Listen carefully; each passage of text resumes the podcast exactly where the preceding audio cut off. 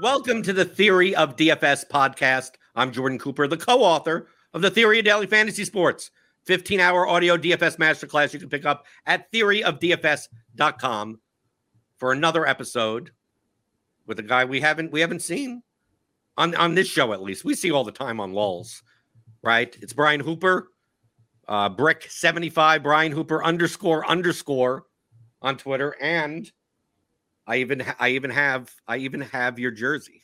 Oh, that's right. I forgot about that. I want I want to send I want to send this to you because there's no there's no way that I'm actually gonna wear it. I did it as a as a as a as a gag for that episode on LOLz that you were complaining that people wear other people's jerseys. And Right. the DFS jersey has LOLz 75, then on the back bric 75.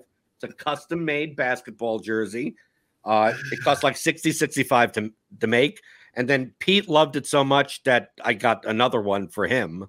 Uh, so afterwards, you have to send me your. There's no reason for me to. I don't know.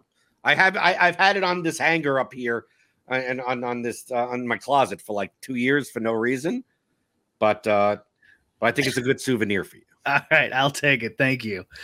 I will take it. I I I, I never really had a, an opinion on wearing your own username on your back, so I'll have to think about that one. Oh, so it's okay if to wear a jersey of yourself I get, I mean, uh, because your whole stance was that you have another guy's name on your back that you don't. Right. Even, it's a stranger to you that you don't even know.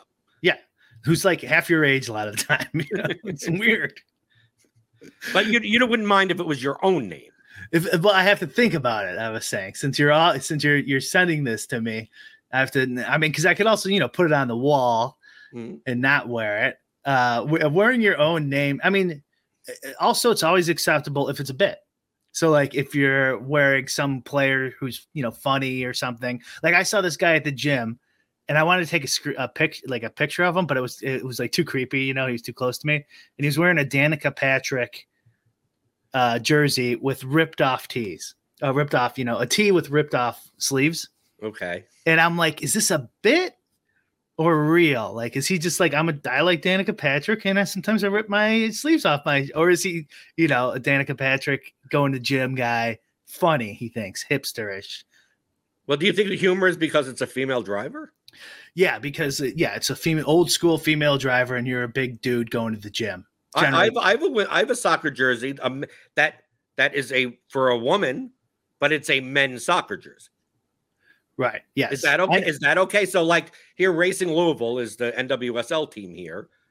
They have women's jerseys and men's jerseys because the women's jerseys are like little fitted differently and right, and usually Right. V-neck or something. Right, right. They have a V-neck, but they do have a men's jersey, which means it's meant to be worn by a man, which is not the jersey that the women wear on the field, but it's still the men's fit jersey that has, you know, the number and name on the back. Is that would that be Well, the the rule is it's a bit.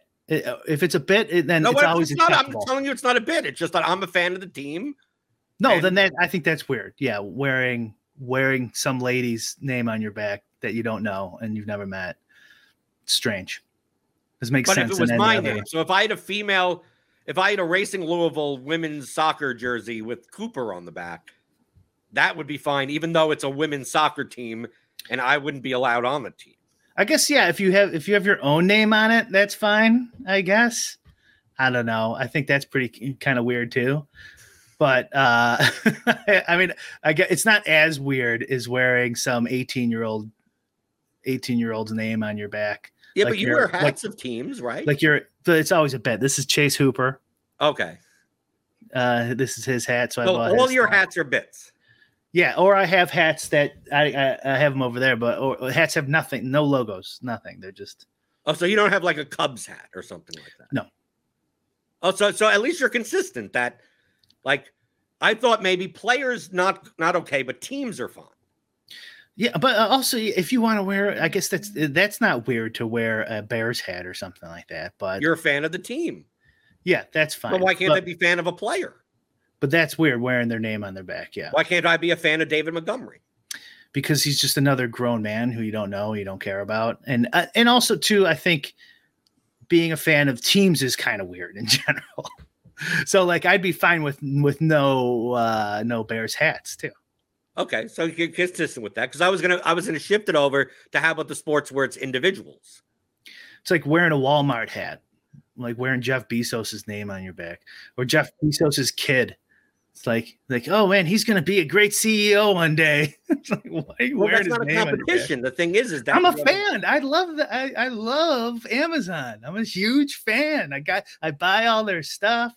It's it just fandom in general makes no sense. Just because you were born relatively close to a stadium that no longer exists, right? With like employees there who aren't from your state, they aren't from that area, they aren't anything like you, they don't know who you are, and you have They this probably actively look down upon you. I bet a lot of them do. I mean, and like, yeah, when you work there, I've worked minor league baseball for three, four years, and like, yeah, you make fun of all the fans. They're fucking losers. they don't, some employees don't like you. The- You know, the players don't know who you are. You know, and like, um, it's it's uh, it's it's strange. The whole the whole thing is is really strange if you just like sit down and put it in context to other things How about a fan of uh, of entertainment in general? Like, if, what happens if you're a if you're a fan of a comic book? If you have a Superman shirt, an X Men shirt, yeah, I think just enjoying entertainment is different than being a fanatic. but you would be against having a having. I have a Batman shirt. Like like if like like enjoying Stephen King's books and stuff is different than wearing Stephen King jerseys, following him around the country, you know, going up and trying to get his autograph all the time. That's over the line. That's crazy, weird shit. I don't like. I don't think that's not how you how uh, normal people uh, behave most of the time in almost any other context. So you so you have no fan of. You're not a fan of anything then. No, oh, well, I mean, I, d- it depends on. I mean, we're talking like sports fandom is a specific thing. So, like, uh, you know, fan means fanatic, and like I'm going around buying all their stuff and stuff like that. I don't know. I don't do that, but like I watch TV shows and Star Wars and stuff. And by the way, I used to do that when I was younger. And you what? And why is why is your stance different now? I don't. I don't. I lost the that uh tribal affiliation. That Or just the identity all of, like I'm like look, I'm wearing a RotoGrinder shirt now. It's that representing. that makes more sense. You're like employed by them. They give you money. You know, like that shirt was probably free. Like Right. that. Like this. This. Those things all make sense. But wearing yeah, a DraftKings hat that I got for free also. but like this tribal, this tribal, uh you know, condition, mental condition that that we have of picking sides and friend versus enemy. I think is a lot of like evolutionary based tricks your mind plays on you. And so when you're not like really sitting down and thinking about it for a little bit, you're like, yeah, no, I'm a fucking Bears fan, dude. And you know, fuck the Packers. Um, you know, and like you see a Bears trinket and you buy it and um you follow them around the country and stuff like that. No, it, it, doesn't it doesn't make much much sense. But going to a game and enjoying it, the experience or It's a watching souvenir. Red Zone getting- you go stuff like that. it's, it's something that you could attach yourself to. It's like I remember the experience. Yeah. These are two different things though. Oh, but Then- but you're judging it as if it's always the same. I go I go to wrestling shows and I buy wrestling shirts and I I get autographed eight by tens and photos. And to me, to me, I'm never a col- I've never been a collector. Right, I'm not like there are plenty of people that collect toys, they collect baseball cards, they collect, and to me, like outside of like investment value, I don't really care much about it. I I like collecting experiences, and to me, if I could get something that commemorates the experience, I think that has enough value to me. Like I, I have a camera roll full of you know photos with wrestlers or whatever like that. It's not that it's like, oh, I'm a big fan and I'm going to travel around and whatever like that. It's it's like no, I remember going to this event, having a good time, and here are some photos that here are the people that I met and. I could go back and remember remember that time, but it's not that I like what what's what what is the difference between that and any other type of fan? Well, I think from uh like a normal sports fans uh perspective, making fun of people who like wrestling is kind of weird because it's very similar. Like there's not a whole a Same thing lot. for comic book movies and Different. you know anime or sci-fi or any of that type of stuff. Yeah. So like my Same my thing to me. so like from my perspective, a guy wearing a jersey of a wrestler, I can't name one, but whatever you name one for me, is the same thing as wearing a De La Cruz Reds jersey. It's the same thing. Okay. Yeah. So like I think it's ridiculous, both of you. Him and you and him. Fan of their their their their artwork, their performance. yeah that's that's that's fine i mean like i guess like like i'll try to be uh like on your side for a second maybe maybe you could think of it as like buying a piece of art no i don't know if that even works i'm trying to It's self-identification. I, I, think, I still think it i think like have to be wearing a picasso jersey and stuff like that and But like I mean, you could. But the arguing thing with is, is that you could. It just it's, it has not been. It's not been mainstreamed. That that's like a normal thing. But I see no reason why you can't be like, well, do I get a blank black T-shirt, or do I put something that is essentially melding my identity with something else to show I'm showing the world that I'm a fan of X. so it's definitely identity melding yeah Right. right but it doesn't have to be tribal. It doesn't have to be like, well, I have, I have a, sh- like with sports, it's easy to say that it's tribal because I have a Reds jersey and then someone else has a Cubs jersey and I ate, like, but it doesn't have to be that. well, Like, a lot of times at- at- at- wrestling is tribal too. Like, um, you know, it's like no, like uh, this is my thing. You know, this is this is. But that's how you meet other people where it's your thing. Like the thing about wrestling t-shirts is that you wear one and you go out to, to, to Kroger and maybe you bump into someone that goes, Hey, did you go to that thing last week? Like, like this is a way to identify how you could cluster Sure, people sure, yeah. the same thing. If it's a clearly something that identifies, I would never disagree with that. But um, I think wrestling for for some for a decent amount of wrestling fans, they kind of came to that um, their fandom organically where a lot of sports fans not that this is right or wrong either way they didn't like they they were just like this is my team Because you live there. Because where i live here yeah Right. And and that used to be, if you go back in the day before, you know, when players had to have second jobs, like the players for the team were from the community. But now essentially you're you're rooting for a, a franchise that happens to be located the bra- that branch of that of that league is located in your city, but it really doesn't represent your community. anymore. right and the stadiums were there longer and stuff and like yeah it does it, it like the stadiums aren't even around you anymore you know like um like the golden state warriors right they used to have the stadium in oakland now it's like all the way across the bay or something like that it's like so you still a fan and then you know when the team leaves a lot of times the fans don't like them anymore so like so were you really a fan Right? you know why do you not like them anymore Right. Why why don't why don't you like the Las backyard? Vegas Raiders if you're from Oakland? Right, right. Why do so you like, like, why do you like the Rams if you're from St. Louis? yes, yeah, yeah, and and just like also wrestlers are uh, like adults a lot of time, and and and athletes are often, especially college, are like teenagers. Um, so Well, that's weird. what I that but that in and of And itself I find weird. Out Wrestlers here, out here in. Louisville, out here in Louisville, I mean, college basketball is much is way bigger than NBA.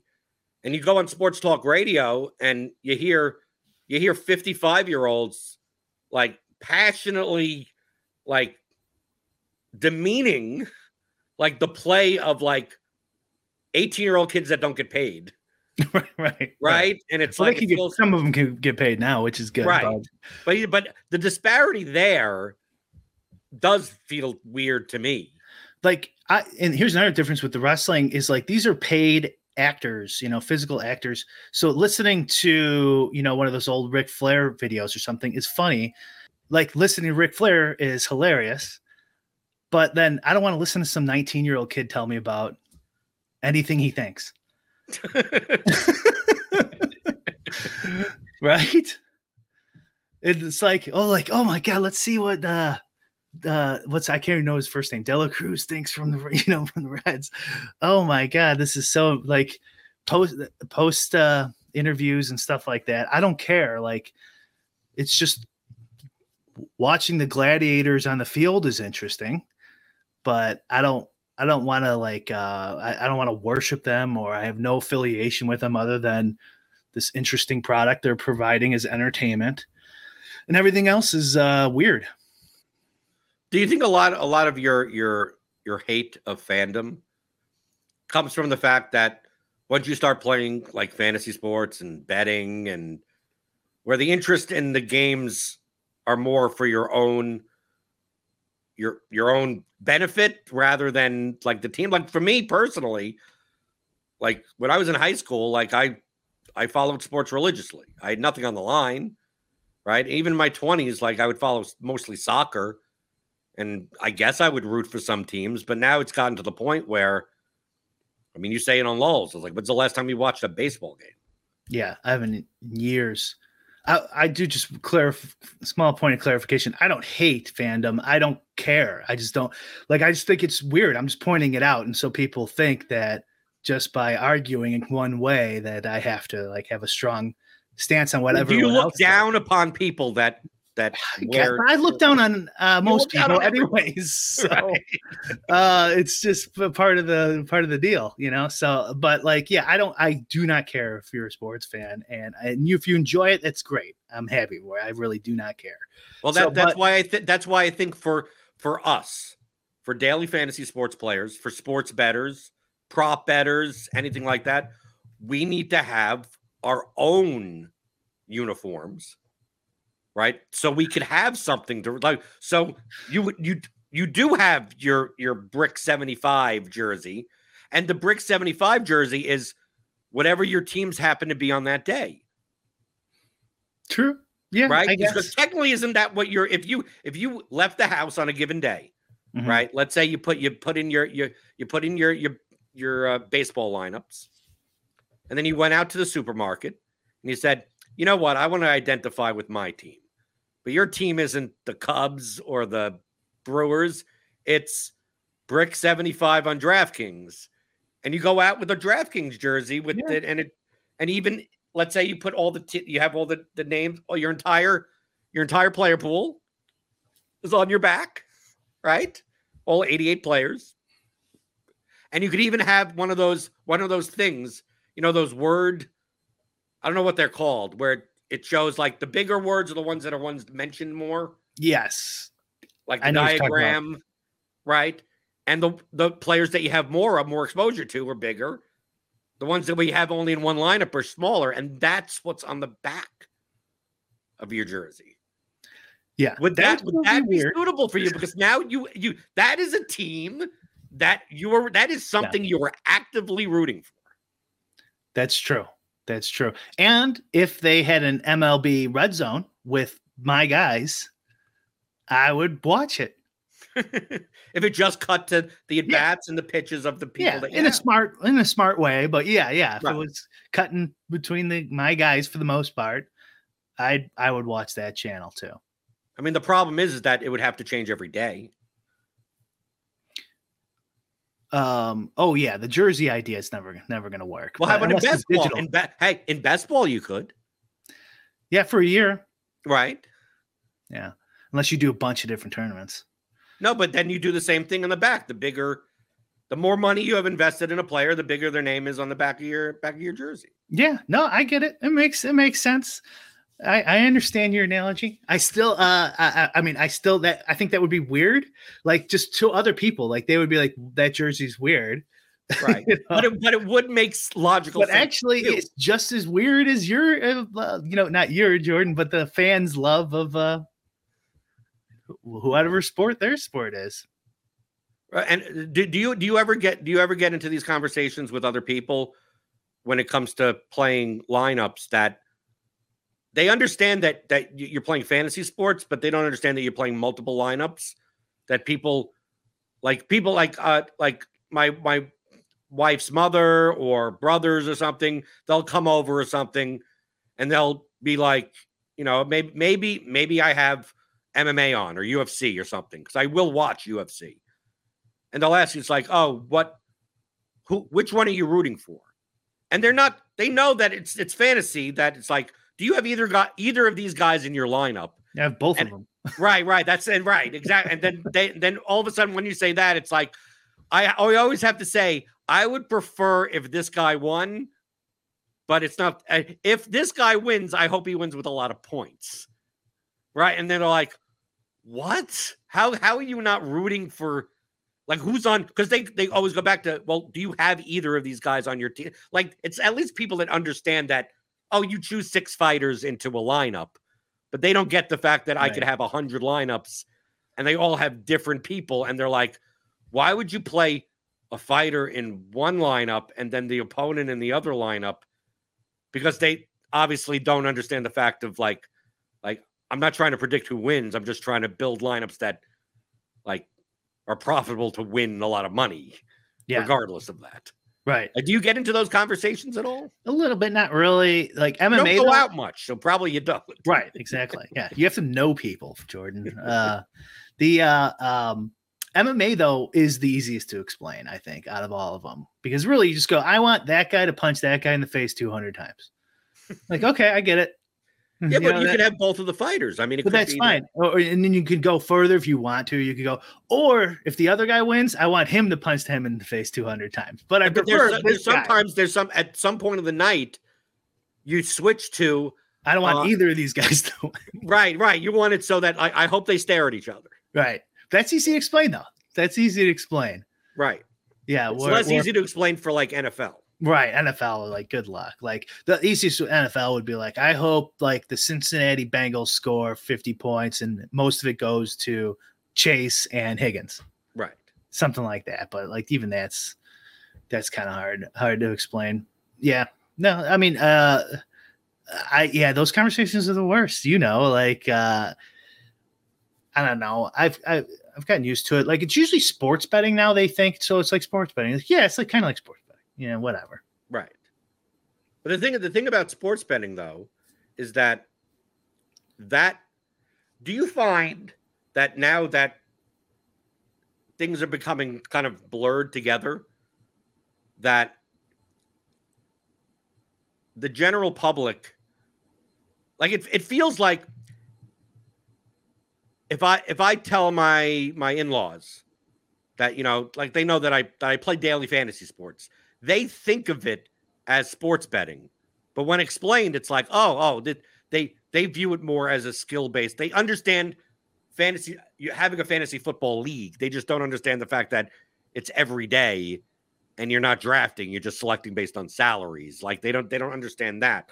But the sports betting stuff they they understand but they just assume that if you bet on sports you're you're you're, you're not a winner like it, feel, it almost feels like like at least to me that the general public views fantasy sports as a game that can be beaten while sports betting is not a game and it can't be beaten Yeah. I agree with that. It's, it's getting a little better.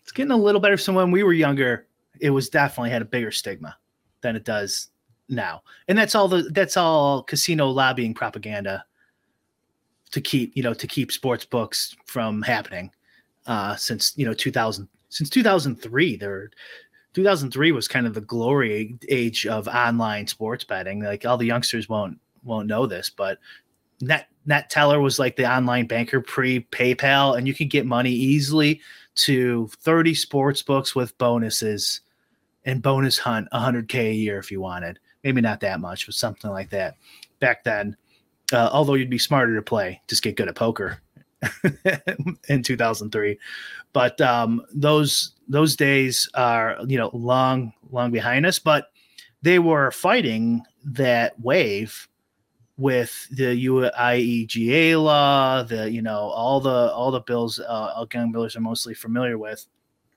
that they would pass you know at midnight hour and attach them to two other bills that had, like had nothing to do with with gambling that were going to pass for certain. And uh, that propaganda came along with that. And you know people just believe what they're told. And so they go oh okay sports betting oh, it's just like mob related. And uh I saw Casino, you know, but although even in Casino, De Niro's character beat sport sports betting, um, but I think usually through like finding information, uh, like underhanded information. But uh, yeah, it's it's from the movies, The Wild Wild West. stories, all that type of stuff is just baked into the cake. But I think young people, I think it's kind of flipping and more international the the audience get with the internet. So like, you know, you know this England's had sports betting for uh, what 100 years forever really and uh you know other countries have it have had it forever so like the more it becomes more mainstream and the the news articles start laying off. Uh, although when they need it, they'll they'll pressure it again and they'll wheel up some idiot kid who lost his daddy's uh, money on a DraftKings sportsbook when they need when they need something to happen. So it'll happen again. But, but I think, but, you, but uh, the question I have is, do you think that I find that the general public, and this is the general public, not general public that plays any of this, that does any of this, even poker as because of the boom in the 2000s is looked at as a game of skill.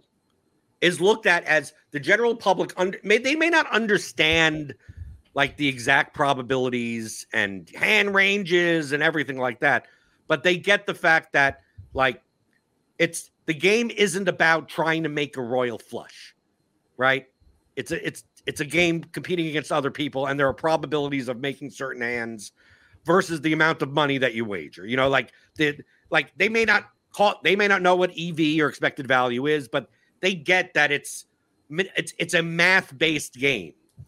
Fantasy sports, they also view in the, in the the spectrum of even in a season long, in your office league, it's like, oh, this guy knows football more than anyone he's going to draft the better players at, dra- at better positions, right? He's going to know who to pick at what spots and who to start and sit. And it's like, yeah, that is. But we're of course basing it based on probabilities, right? You you build projections and you go, well, who should I start? Who should I sit? Should I correlate? Should I like? But their perception of it is still based around skilled, skillful probabilities. But then when it comes to sports betting, it I almost find any conversation I've had with someone that that is unfamiliar with it, it comes down it it comes down to like odds don't exist. So just it's like, oh, who do you think's going to win the game? Is it going to be the the Dolphins or the Texans? And I'm like, like, and if I said, oh, I've I let's say I said I I got the, I got the Texans, and they're like, well, the Texans are horrible. It's like, yeah, but I I, I got I got them at plus two eighty right? And they're like, like, yeah, but they're a long shot. To, you're going to win. It's like, yeah, but you know, if I if I get them at at, at plus four hundred, all I'm saying is that I think they're going to win more than twenty percent of the time, right? But they, but the the main like they can understand that in other aspects like poker, but they can't understand that in in sports betting because I get I. I've talked to people when I play, even when I play poker. So I go out and play poker, and inevitably, you know, someone's looking at some people are betting on sports or something, some conversation happens, or I'm looking at my laptop or something, and they go, "Oh, okay, uh, uh, I didn't. You, you, bet on baseball?" And I go, "I go, kind of. I mean, I say I, I do prop bets." And they look at me funny, and they go, or or I don't even say that, and they go, you know, oh, you bet. Uh, did, who do you got? Who do you got in the baseball games tonight? And I got, I, I don't got teams. I got, I got, I got pitchers. I got, and they look and it's like it's like they've never heard of this side. And these are people that play poker. I mean, like these are people that are at least around there. And any conversation I hear at the poker table, like I never hear odds. And these are people that play poker and they're decent poker players. And it's like, oh yeah, I got, uh, I got the, you know, I got, you know, what it's college basketball, or, you know, I got the Dodgers tonight, you know, on the run line, which is like a minus one ten bet or something like that. But but when I bring up, it's like, yeah, I got I got Kevin Gausman over five and a half strikeouts. Like, like at plus 140 or something like that. And it's like, wow, that's that's amazing because you know, it should be minus 120 efficiently. Like it is it just me or does it feel like even amongst the people that even get into sports betting, like it's just not looked at like this so like there's so much who's to win and not like my bet is based on the odds and I believe that the probability is higher or lower than those odds. Not that I think that that team's to win or lose. Yeah, you uh, you're kind of like got two things there: the stigma and then the like the knowledge gap. And but I, I think, think that, but I think for the the general public, it's related because September 28th comes around. Kentucky is going to open up mobile sports betting. I'm going to be I'm going to be I'm going to be betting on sports, and you know my my uh, my mother in law, her I mean my my wife's uh, father who passed away was a degenerate gambler. So sounds awesome. Her mother looks at me as like like oh, maybe he'll have a problem or something like that. It's like this is this is this is a woman that that that goes and bets penny slots on a cruise that has like like an 80% payback. Right. Which is like ridiculously bad. And doesn't understand and even when I say that, like doesn't understand like what that means. Like like no, no, you in Las Vegas you could play machines that are like 97% payback. Like y- your money at least goes further that way than you yeah. playing these garbage machines. But she just views it as gambling. Like hmm. she's she would view it as if I was if I was betting on football lines and whatever like that. It's like, oh, it's gambling. And not that, well, I have a model and it says that this is the probability. The market says it to me, it's the age old thing of sports betting is essentially the same as options trading. Yet if you if you if if I if I told my mother in law, yeah, I'm I'm I'm uh I'm an options trader on the on the stock market, like that's viewed as like oh oh nice high class high class job. And to be fair, I think more options traders are degenerates than fucking sports bettors. Oh yeah. oh yeah. I think I think I think the majority of people think that way, like your mother-in-law. The um, I, th- I, think you're giving a little too much credit to the people who think like understand poker as like oh that's a game of skill. It's definitely changed, but in 2006 or so, it was still like that. I was playing for a living then. Uh, anyone, most a lot of the people I talked to, especially older people, they didn't get it at all, and it was just as weird as talking about DFSs today or the last few years. So right. I don't think I, I I, I don't know. Like it's it's still really niche, you know, and like there's a reason prop bet markets are so small. The thing about poker is that at least they see it on TV. Like right, like oh, poker tournaments on like this is the credible. Yeah, you don't see you don't see DFS. In 2006, it, that's only been that way for a few years. Right. So like before, like two, before 2003, they they all would have thought you poker if you're playing poker they first of all they were like sure you are yeah sure you are buddy you know you know i don't i don't believe you're playing poker for a living. And then if they did they'd be like oh well he's gonna lose everything. You know all the time oh you're gonna lose it all. Like yeah all right. Okay.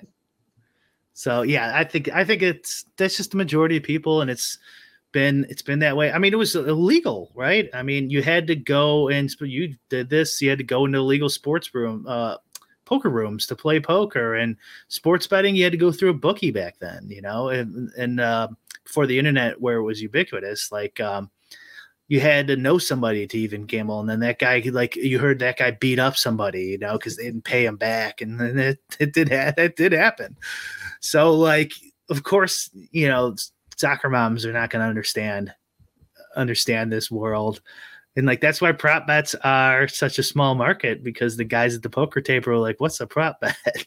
you know, because it's their dumb money that makes the uh, makes the main markets so liquid. You know, without them, then NFL sides wouldn't be. You couldn't get 25k down on an NFL side on a Sunday morning without without the the dummies at the poker table. So I mean, I don't know if you get that even if without the dummies anymore on the NFL side, I think you can. Yeah, yeah, I think so. Yeah, I wouldn't recommend it though. but are, are are you are you doing more sports betting now than you? Uh, what what's your mix as far as sports betting related activities, non DFS versus DFS, as far as where your like your your volume is going? Well, we've been legal. Only, I'm only asking because for me, it's shifting way more and more yeah. towards props and sports betting. The only the only concern of mine is that, and I, and I mentioned this on Twitter that that when people are like, "Oh, the, the edge in DFS is going down," mm-hmm. and a lot more people are prop betting, sports betting, and there may be bigger edges there.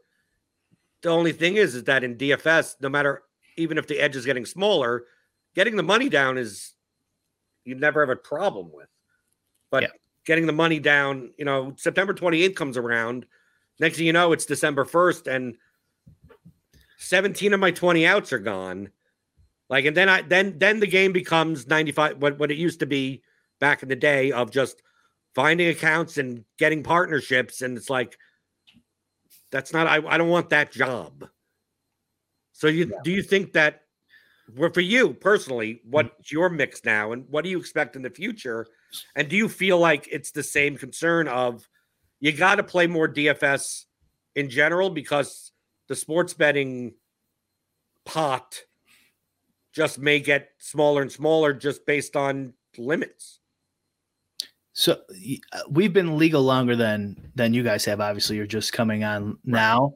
So I've I think it's been like four years now or so, maybe three years now. So when it first came on, I I was sports betting quite a bit, um, and then I got limited at BetRivers and Points um, Bet probably Points Bet, yes.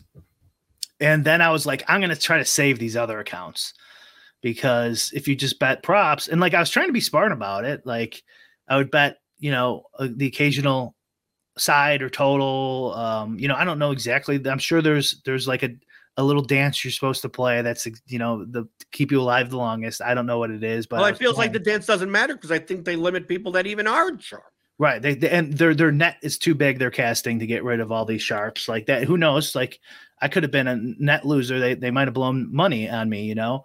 Um, but e- either way, like my plan. So then I, I scaled. Well, have to scale back, right? Because the only thing I could have beaten was props, anyways. I'm not a professional sports better, and uh, so I scaled back with the plan of like building an app and like making some more um, automatic automated tools so I could like kind of smash it all at once and then just go for all the books that are still here and just kind of attack it for six months. I still haven't done that because I'm lazy and it takes work.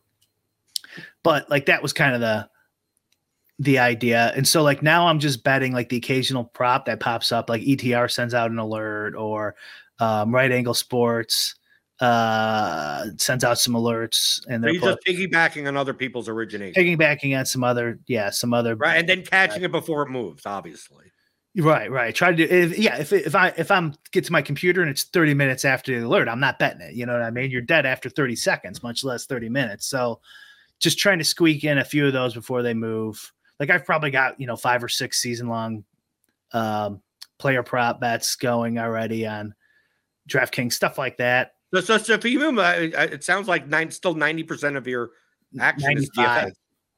Is still DFS, yeah. And you don't plan on that changing? No. Well, I don't know. Like, I'm probably going to take a crack at sports betting a little bit more. I'm not sure. I'm not. I mean, my my account might be worth more selling it than letting somebody, you know, like Rufus or or uh, Spanky just bet my account for me, and then just take your percentage. Yeah, because like yeah, like I could I could probably get them some good bets for a while. Although now I'm saying this publicly, now I'm probably not. But do, do you think do you think that your that your decision on your path and your mix is dependent on what like what what what your nut is? Because I think that matters a lot more because I think there's a lot there's a lot of people out there uh in sports betting touting or whatever. I know you have no problem with touts, right? That you can't make a lot of money doing it. Like it's it's not as easy to make a lot of money, but it's actually much easier to make a little money. And it's very rarely portrayed that way. So like on on on my shows when it comes to prop betting or even like the PrizePicks underdog type of stuff, I'm like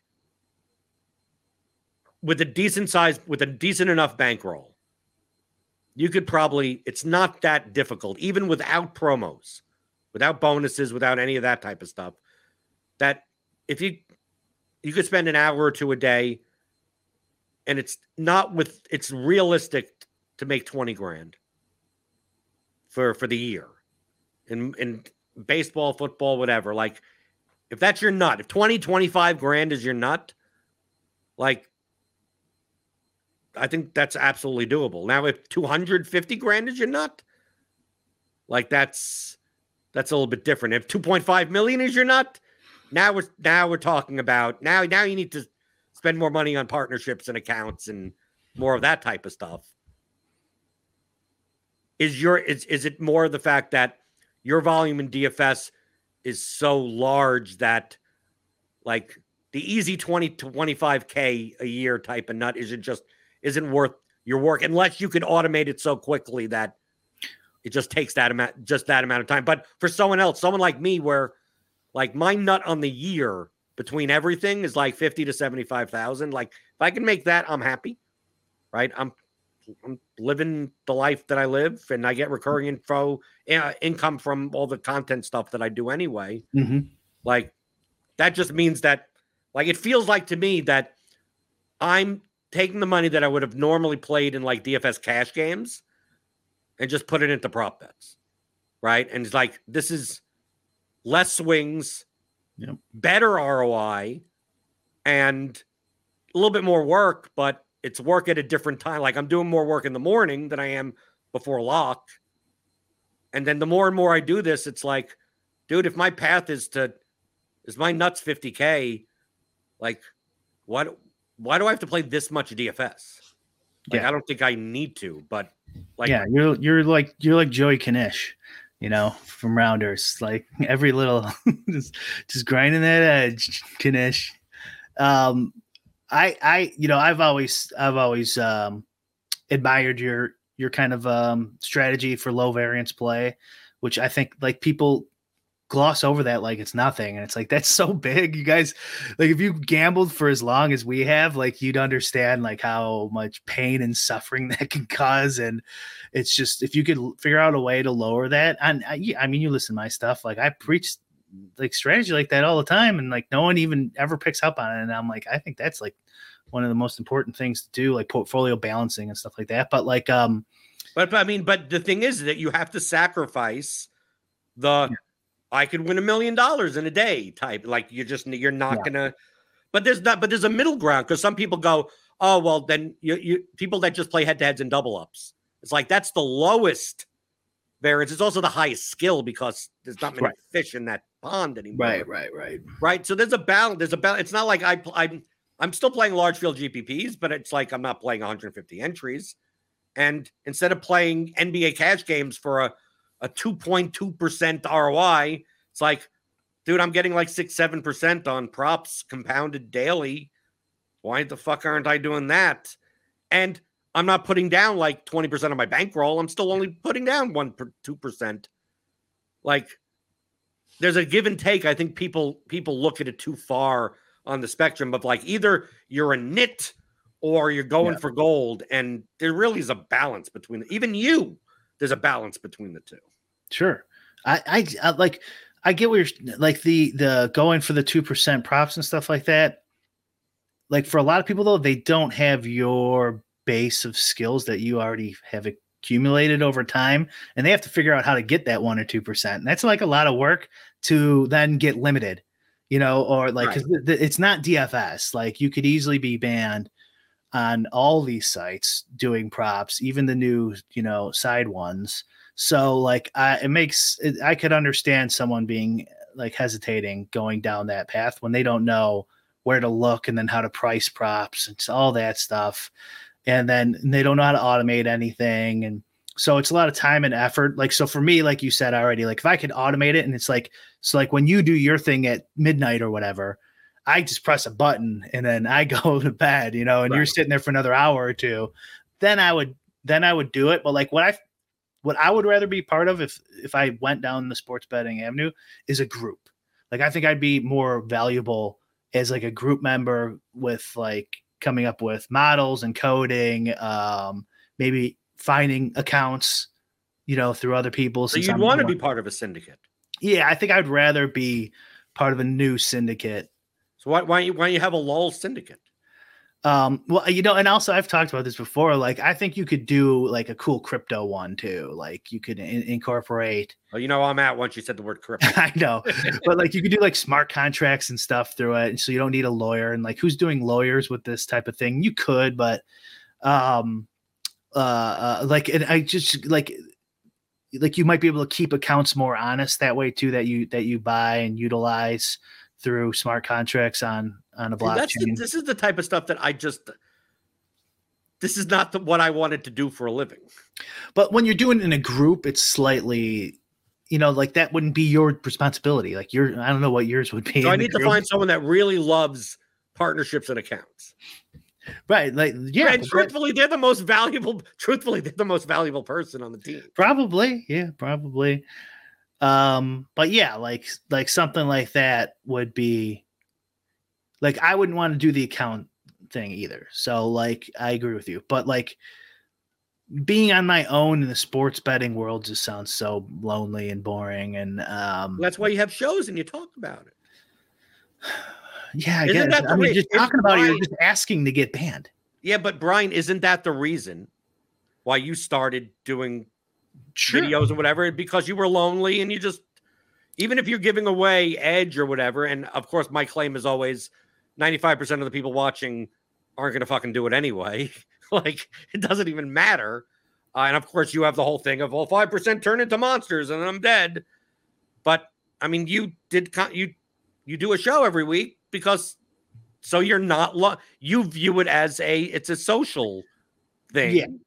So, so why can't the same be in the, right sport? Word. Why can't you just think the same way with the sports betting? But I understand. See, I understand your perspective when it comes to content, when it comes to picks. Like at at all the stuff that I do at at RotoGrinders, like a lot of other people there have transitioned into doing more content on scores and odds and picks and stuff like that. But like to me, like I'm grinding. Like I'm, if I, I'm getting down before I tell anyone else, right? And by the time I tell anyone, the, the number probably moves. So like to me, I don't view content to be like, what the fuck can I do, right? Because either I'm betting it or I'm telling someone to bet on it.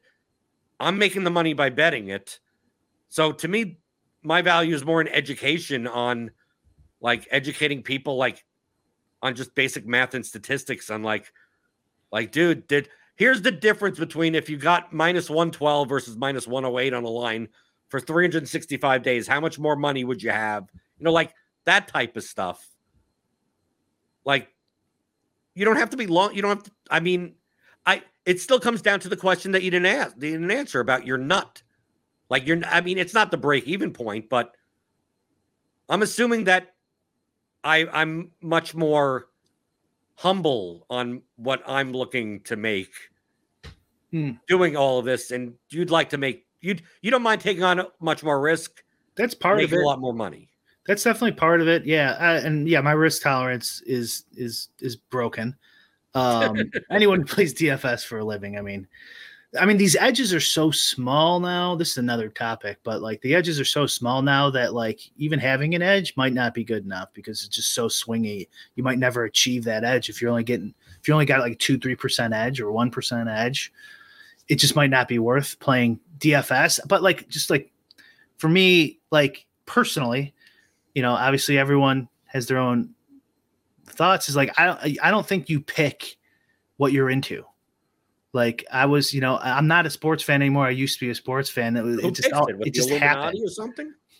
no, it's just deterministic, you know, philosophy, worldview of, you know, all the way back to the Big Bang, like whatever. Um, you don't really control any of these things. They kind of just what you're into is just you know. I don't just go like I'm just going to be an awesome pickleball player, right? I'm just going to play pickleball all the time. There's a bunch of things that, even if you did end up becoming an awesome pickleball player who played all the time, there's a bunch of things that led up to that. And so, like, I, I'm just not interested in being a sports better right now. And, um, and it's and it's not like something I can ch- control. Where like tomorrow I'm going to be like, no, that's it. I'm flipping the switch. I'm going to be excited to sports bet and come up with ideas and tools and blah blah blah to spend hours and hours betting sports. So like that's why I'm not into it. I'm just saying if I was going to transition to it and I did get the bug. So like like guitar is a perfect example for me. Like I used to be a guitar teacher and uh through college and um I got in a car accident and ripped my thumb off and they attached it but it like doesn't bend right here. And I was kind of done playing guitar anyways. This is 2006. So like um I just didn't play guitar for uh 18 years or something after that but then I just for some reason I got the bug again about like eight months ago, and I play guitar constantly, and that's why I got that new chair I told you about mm-hmm. because it's more suitable to play guitar in. Um, but I don't control any of that. I didn't want, and like when I was a kid, my parents were begging me to pick up an instrument, but I didn't want to. I didn't start playing until I was a uh, 16.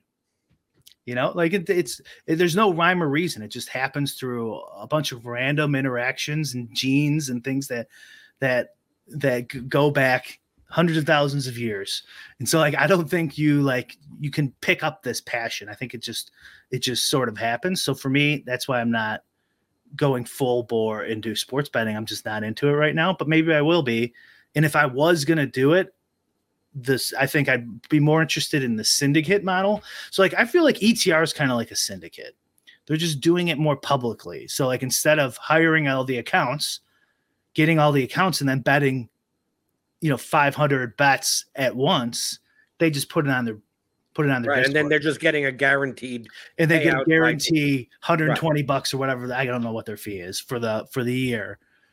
Um which you know so like i would be fine with that model too actually. Maybe that would be something i'd want to do but one of those two because like you said like i'd rather it be uh, a social um, uh, the, the social piece of it and i don't want to be the only guy again you know what i mean like poker or dfs in the beginning I mean, poker eh, well poker if you play online yeah poker if you play online right. like yeah. i've been playing i've been playing live and brian let me tell you like playing live poker i mean or play i mean maybe maybe it's more live like after you've played dfs for seven years regularly, seven, eight, uh, coming up on eight years.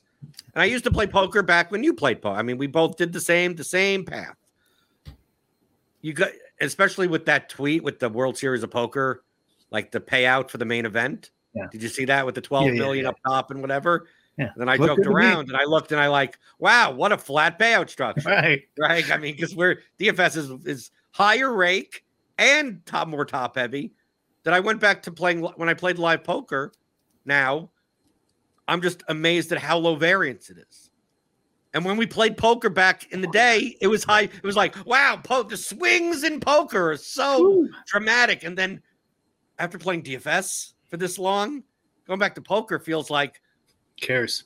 Right. It almost feels like, oh, I'm an 80 20. Like, I, dude, in DFS, you could never get in as an 80 20. Oh, like, that, yeah. That, like, yeah, I'm a 90 10 and I lose, like right. on a two outer oh well, but like, dude, DFS, you never get in as a 90. Like, like right. it's the type I, I explained it to one per, one person in poker, Brian.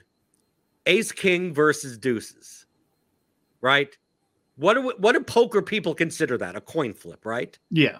But it isn't. The deuces, deuces are 50, favorite. 52 yeah. 28, a 52% yeah. favorite. That's the old slim Amarillo slim scam. Jack 10, ace, king, deuces, remember? Right. Anyway, but the thing is, like the pot, the pot, the pair against the two overcards is looked at in poker by poker players as it's a flip.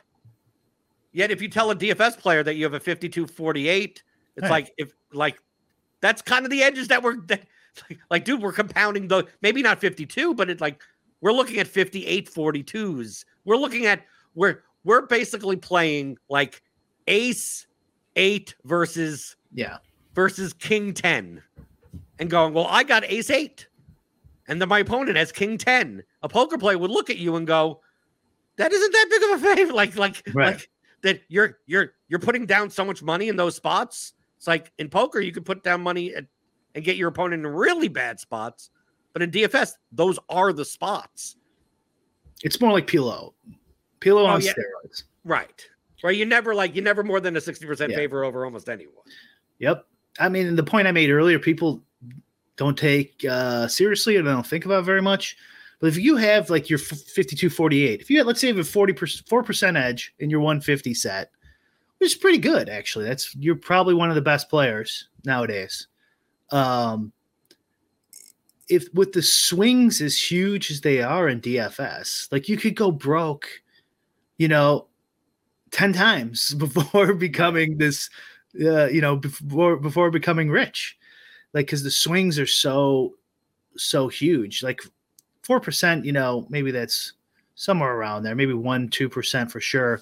But like that's the example I always give is like the lottery. Like when it rolls over so much, there's actually a slight edge for every ticket you buy. Not much, but it's a it's a plus EV bet.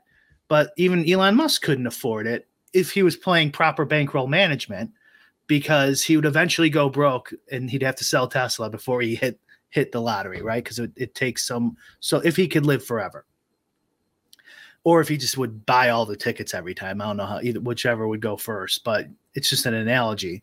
And DFS is way more close to that than it is Texas Hold'em, no limit Texas Hold'em, or limit Texas Hold'em. Uh, in terms of the variance. So when your variance is huge, it's like, yeah, sure, my lottery ticket is plus EV, but uh, at a certain point, is it worth is it worth betting compared to my bankroll? And I think that's kind of the world we're living in with DFS right now. But do you think that that the biggest determination on your edge is more so how many I, I'm I'm I'm on the because I I've looked at this year CSVs from MLB, from NBA, from NFL, and to me the determination is more so on how many bad players are still left and less on how many good players exist. Like to me, like I've I found with my rudimentary skills that the like if I were to build a 150 set in MLB tonight against your 150 set, I don't think our portfolios would be dramatically different in ROI. Yours probably would end up being a little bit better, right? I'm willing to at least admit that. But against the the difference between me, you, and Youdacao and list off all the 150 Alex and everyone. Like we're basically all competing against like the bulk that's left over from the bad lineups. And although you would like to have more than your fair share than Alex or Youdacao or whoever, at the end of the day, if there wasn't for the 20% of bad lineups, like no one could make money. It's just a matter of how it's it's now you're just I think more people consider GPPs like they're trying to like, how do I get better than Bric 75? And don't think in terms of let me make sure there's enough bad lineups in here that it's worth it to play at all. That even if we like you said, there's enough bad lineups that there's this small 2% edge that could be shared amongst all these people. And maybe you have 2.6% and I have 1.4%, but the edge is still so small that is it worth it to to put down three grand to max enter this contest and go through those swings? But there are also there are some, especially during NFL season, there are some contests where the amount of negative EV lineups and that are like 4x, 5x the rake in the contest, like those are like, oh, now the pie is so much bigger that I don't have to, I don't have to be better than Chipotle addict. I just have to have yeah. lineups that aren't part of the bad lineups. Dude. That I don't think people thought think of that as much when really that's the reason why everyone had an edge in 2013 is because like 70% of the field were fucking bad lineups. I mean, like right. no one knew how to right, play. Right, right, right. So now once we get down to like there being less bad lineups than the rake, like we're starting to get into territory where no one can make a make a profit anymore.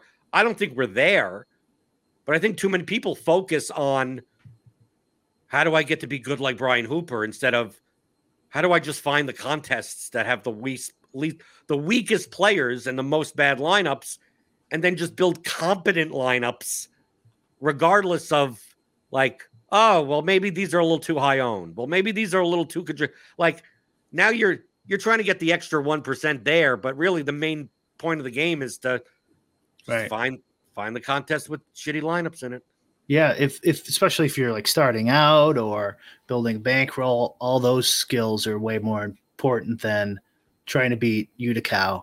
Um, I I kind of group it into three like three buckets is pretty.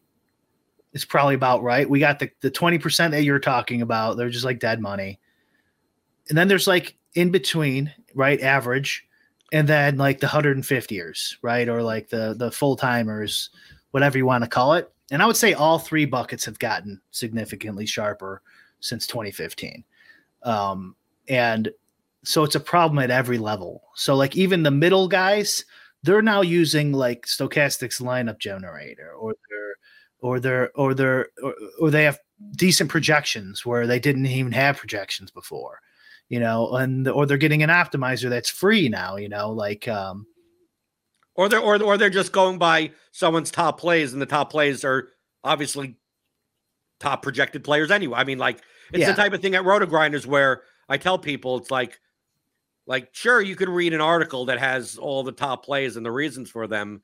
But if you go to LineupHQ and just like sort by the port per dollar column or something, like it's going to be those people. I mean, like it's so like that if you want to do it quicker, there's there's an easier way of doing. it. So that took the bot like a bottom twenty percent guys was probably more like but forty percent back then. Put them up into the middle section, which stinks because that's money from out of your pocket, and then a lot of like 150ers who probably shouldn't have been doing 150 also got better in that time and survived and learned and got better or they're using these new tools there's also there's also sims now multiple sims it sounds like that you could um, that you could use at various sites that are you know increasing their edge or decreasing their their shitty amount of shitty lineups you know? So even at the top it's getting harder. And like you could just here here's a dead giveaway jordan.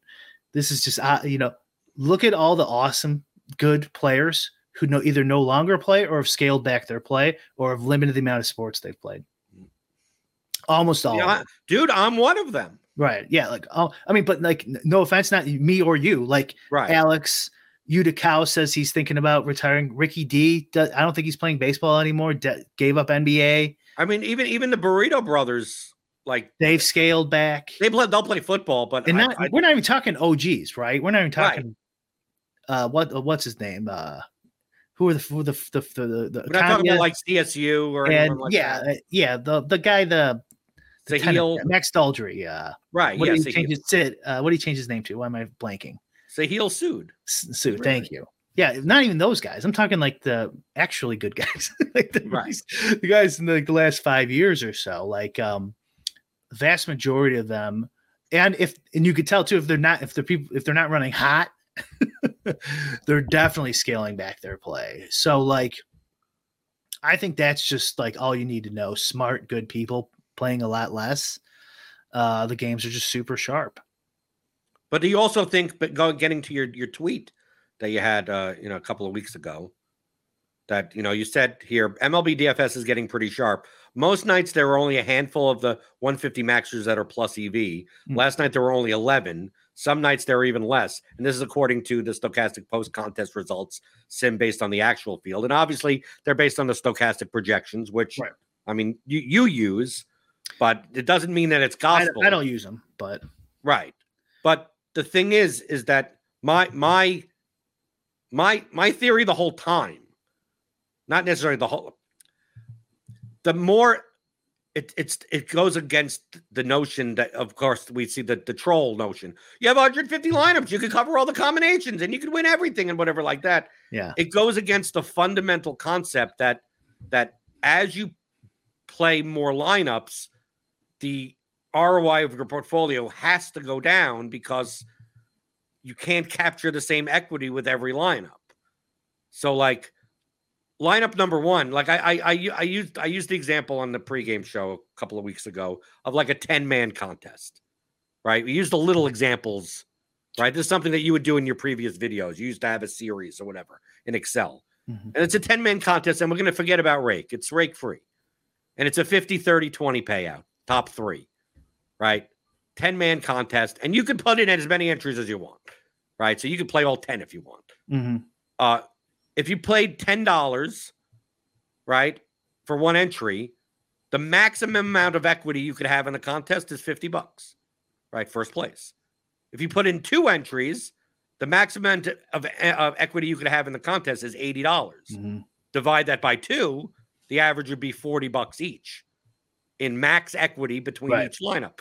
And then if you do the third one, Yeah. you're playing 30 bucks and the max equity you could have is is $100, which is like 33 bucks. If you five entries for 50 bucks, it doesn't increase your equity because there's no more payout spots.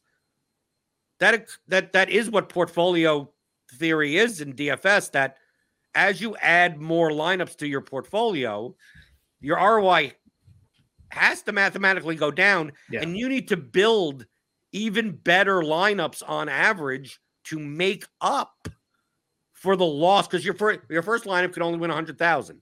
Your second lineup could only win 40,000. Your third if you if because you're competing against your own lineups also. But you're paying the same amount per lineup. So isn't there theoretically a point in which based on the lineups that are already in the contest and the strength of those lineups, isn't there a theoretical point where you can't your portfolio can't increase your ROI?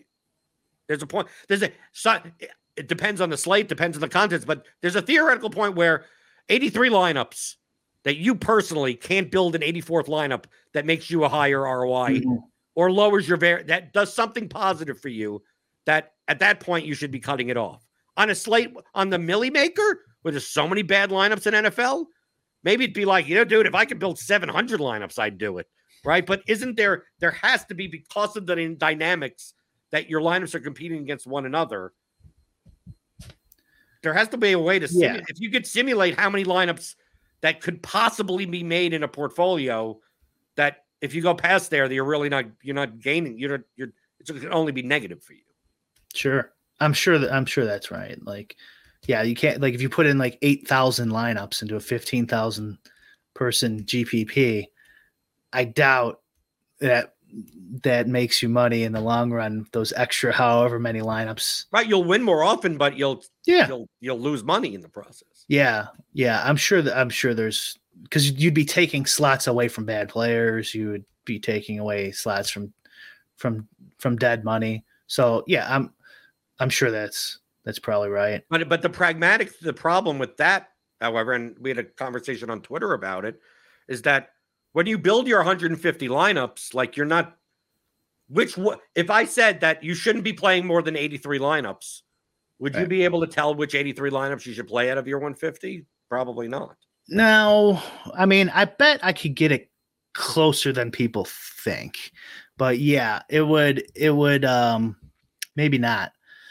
Maybe not.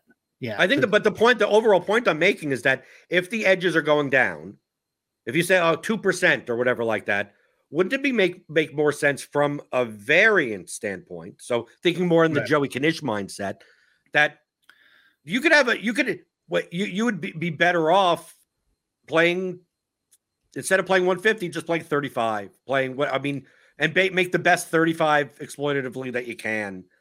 Like that would be that would make you as much money as playing 150 and lower the swings that you would have and then be able to spread the rest of your volume out yeah. like like the, basically that's the concept that i mean that's the concept i've lived by Yeah. from the beginning because even i mean i rarely play 150 dude i i played large field gpps for a long time binked at nba and i play 40 lineups and 20 lineups and 60 lineups and I've you don't have to considered play 150 Yeah, I've considered it. I mean, I do that in the high stakes. I don't max the high stakes. I mean, sometimes, but not not always. Um because like I doubt they're making 13 plus EV lineups a lot of these a lot of these although there's not many people who do 13 anymore, do the full or whatever it is that day. right Um there's only a But, couple but guys isn't that the sign that my that my point has to be have to have a bunch of merit when if you're not willing to put in seventy eight thousand dollars worth of lineups in some high states, like Yeah. okay, there is a point where bankroll management and variance control come. It's just that at the at the at the fifteen dollar level, you know, playing twenty two fifty is like okay, what playing the difference between playing fifteen hundred dollars worth of entries and twenty two hundred dollar entries, like you're already playing five figures worth of entries, so like. right. Who cares if the ex the other 70 lineups really like it would have been better if I didn't play those lineups. The Like- thing that like, what I've noticed through the sims is the difference is how um, diverse you want to make your portfolio. If you do the old school kind of way of a 150 set with one unique, and if you win, you take first, second, fourth, eighth, ninth, tenth. You know what I mean? If you do that, if you make, if you know how to make plus EV lineups, or you have a process that generally speaking, you're plus EV, and you do like one unique and all the lineups are very similar, you could probably get your whole phone 50 plus EV a lot easier. But also, your swings are going to be. Your swings are going to be in, in, in massive. So, like, I like playing less swingy and trying to build a portfolio from that way. But then when you go through these post lock sims, it's going to show you that your 150 is not as good. And part of that is because, you know, like I don't use Osmos projection. So um, when I'm high on their list, I, um, and it's a good sign for me because I'm like, I'm not even using their stuff. So I'm doing something right if it's showing plus EV in their 150 set where they're post lock sims. But like I've noticed, like if, if like for some reason I'm just heavy on one obvious team or something, my ROI will go up in their sims and in others. And so like like I don't you have to like you have to find some like balance there. And I just I mean, I think it's just tough to get a whole 150 plus EV now.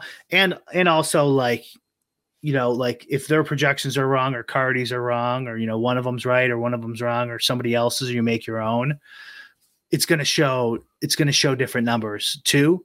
But it should show about the same amount of people being plus EV, like somewhere relatively. And plus EV is also relative too, because like I was trying to point out in that post, I think in the follow up to it I had in there, like a lot of them are 0.01% plus EV, 0.5% plus EV. Like you might as well be negative EV at that point. The game's so swingy. So it's like, you know, people who are like 2% or higher on any given night, like you could probably expect to make some money. Um, and, but like, so like that number's dwindling so much that. Is this, just, we just talked about MLB though? I think it's every sport. Um, there, that logic holds true with any sport because usually there is just like specific combos or players or stacks or however you want to call it, call it that are just the good ones that day. And so like if they're if you just add more of them, so like if you you know from an optimizer standpoint, if you put like six uniques, it's going to drop the you know your your Kansas City Royals stack from 25 down to 12 or something like that. Right. But if you scale that to one unique, it's going to put them up to 40% or something. And it's going to be like, oh, you you were smart. You played a whole bunch of Kansas City. But in reality, you don't want to you don't want to be that that uh have that much variance. So like you Well, that, you, well that's the difference between exploit like I play exploitatively in that way where I'm not doing it I'm not using automation or running simulations where I want to play more of what the teams that I believe are under owned for their projection and less of the teams that are overowned for their projection. But there is a point where the more lineups that I play, the more that I have incentive from a portfolio management perspective, variance control perspective of yeah, that these these Rockies, these these these core stacks are low are low EV are like are not are not the best to play. We'd be better to play the the shit royal stacks and be better to play the, this 10% owned pitcher or whatever. But in 40 lineups, like if I was playing three lineups, I'd say fuck it. I'm fa- like I ain't playing. I ain't I ain't playing the chalk core stack. But in 150 lineups, I'd be like, I'll play 10 of them. So I so I don't have this and obviously play 10 that are contrarian enough that I'm not like sharing shit with half the fucking field. But that only comes into play because you're doing it for the sake of your bankroll management and the more percentage of your bankroll that you're playing the more likely you should be doing that. So i always advise people that it sounds counterintuitive and this is one of the edges in the single entry three max type of contest. I go when you're playing only one to three lineups like dude fucking fade cores. Dude fucking don't play the 70% on pitcher. I mean like like You don't need to like. Are you playing three lineups and are you playing less than one percent of your bankroll? If you're play the highest EV lineups like that. But if you tell me you're I'm playing 5% of my bankroll in 150 lineups, it's like you better fucking play some core stacks in the 70% on pitcher. Because if you don't, it's gonna hit it often enough that next thing you know, two months from now, 80% of your bankroll is gone. Like I, yeah. I don't think enough people talk about that they almost view it the opposite. They think because they have 150, it's like, well, I'll just make a whole bunch of combos of things that aren't the chalk. Right. And it's like, no, I think you need to play more chalk because every lineup that you add to your portfolio naturally yeah. lowers your EV because you're competing against your own lineups. And when you're only playing one lineup, dude, it only represents like so little of your bankroll. Why not? If there's a if there's a lineup out there that has a 40% ROI, why the fuck are you bothering with these 11% ROI lineups that are that are they're sharing that are chalky? Just play the fucking one, fucking have grow some balls and stack against the highest owned pitcher and like you, yeah you, you, under, you understand you understand that like I see what you're saying, eh, but right. the, that's a, from a hand builder's perspective. So for me, it doesn't matter. Like I just like your computer just tells you what to do and just you walk away. Right, I walk away. So like I I don't I don't want to. If it's like play Coors, then I play Coors. If it doesn't, like it. So like on, on the on the on the on the three max or whatever, my advice is always just make sure your two team if you're going to do two and they're make sure they're different from each other. You know, a decent amount because you want if you're hand building, especially you know, just because and you want them decent if especially when if they're like uncorrelated. Baseball's the easiest one where you could if you take a pit if you take Scherzer and then in your first lineup, well, maybe take the stack that's playing against Scherzer in your second one. Not always, but like, or if it's somebody who's like more mid middling, you know, and the other stack could more likely go off. Um, that's a nice little pair, assuming this is a plus EV. They're both, you know, right. plus EV. But, but I think that the number one determination is instead is how much are you playing? Like how like like there's a big difference between uh, playing a 555. I'm playing. I let's say you have a five thousand dollar bankroll and you're mm-hmm. playing three entries into the 555. I'm gonna st- I'm gonna play one percent on players is like dramatically horrible, even if those lineups are the highest EV lineups because. Dude, you're playing 30% of your bankroll. well, yeah. Like, My- like, but to me, that's the determination. If someone told me, like, I'm, uh, if someone told me that they're they're playing uh, the the the the 20 max, right? 20 max, $3 20 max, and they have a $500,000 bankroll. And they're just playing 60 bucks into the 20 max. Like you what variance control do you need? Like, dude, play the 20 highest EV lineups, even if it's like if it's shit that like you're most like like nine out of ten days you're losing all your money. Like you're not even getting any back. You're not getting any of your 60. You're you're fucking you're but if those, if your simulations tell you that these are the 20 highest EV lineups, even if they're 1v1s of each other, like you're in much more of a position overall because, like, it's like that lottery example of like, oh, the lottery has a 2% edge, but no one has the big enough bankroll in order to like realistically profit from it. But let's say you did. Let's, uh, I mean, let's say it's not the Powerball. Let's say it's, you know, the standard three you know, pick three number type of lottery type of thing where there's only a thousand combinations. Like if you had a, if you had a five percent edge there, it's like, well, go and buy all the numbers for you know spend spend five grand and buy all the numbers. You're guaranteed. Like if you have if you have five hundred thousand dollars, you'd be making tons of money. It seems like no one puts into the perspective of like your portfolio management should be directly related to your bankroll management. Yeah, definitely. The and and I, my sim does, and I'm assuming almost everyone else's sims, they assume you have an endless bankroll and uh, and and proceed accordingly to that. So uh, that's definitely a concern you should always think about. But just talking about just pure ROI, and if you want to score high in those post lock simulators, you would just do what it says, but then just do the least amount of variance and uniques or however you want to describe it as possible.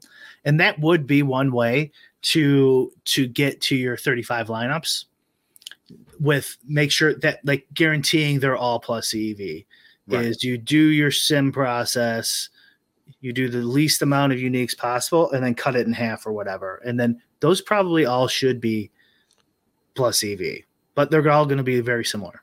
Not all of them. There'll be some Right.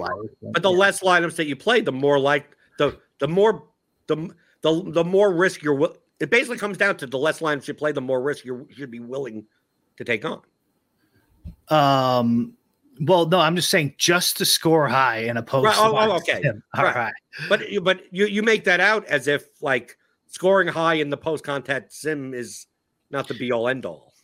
Um. No. Yeah, I'm saying it's probably not because there is portfolio management, and you're assuming your projections are accurate, and they're oftentimes not. And Sims have the same problem that optimizers have, just from a different vantage point. So, like an optimizer, if you t- throw in there with two players, one's projected for 9.5 points, and the other guy's projected for 9.3 points, it's going to give you the 9.5 point guy every single time until for some reason it over overrides him without randomness or anything. And even with randomness, it's going to still give you that 9.5 guy because that's what it's an optimizing for those numbers. Right. and simulators do the same thing. So they're looking at however you're you're doing your simulation. Uh, there's a billion different ways to do it.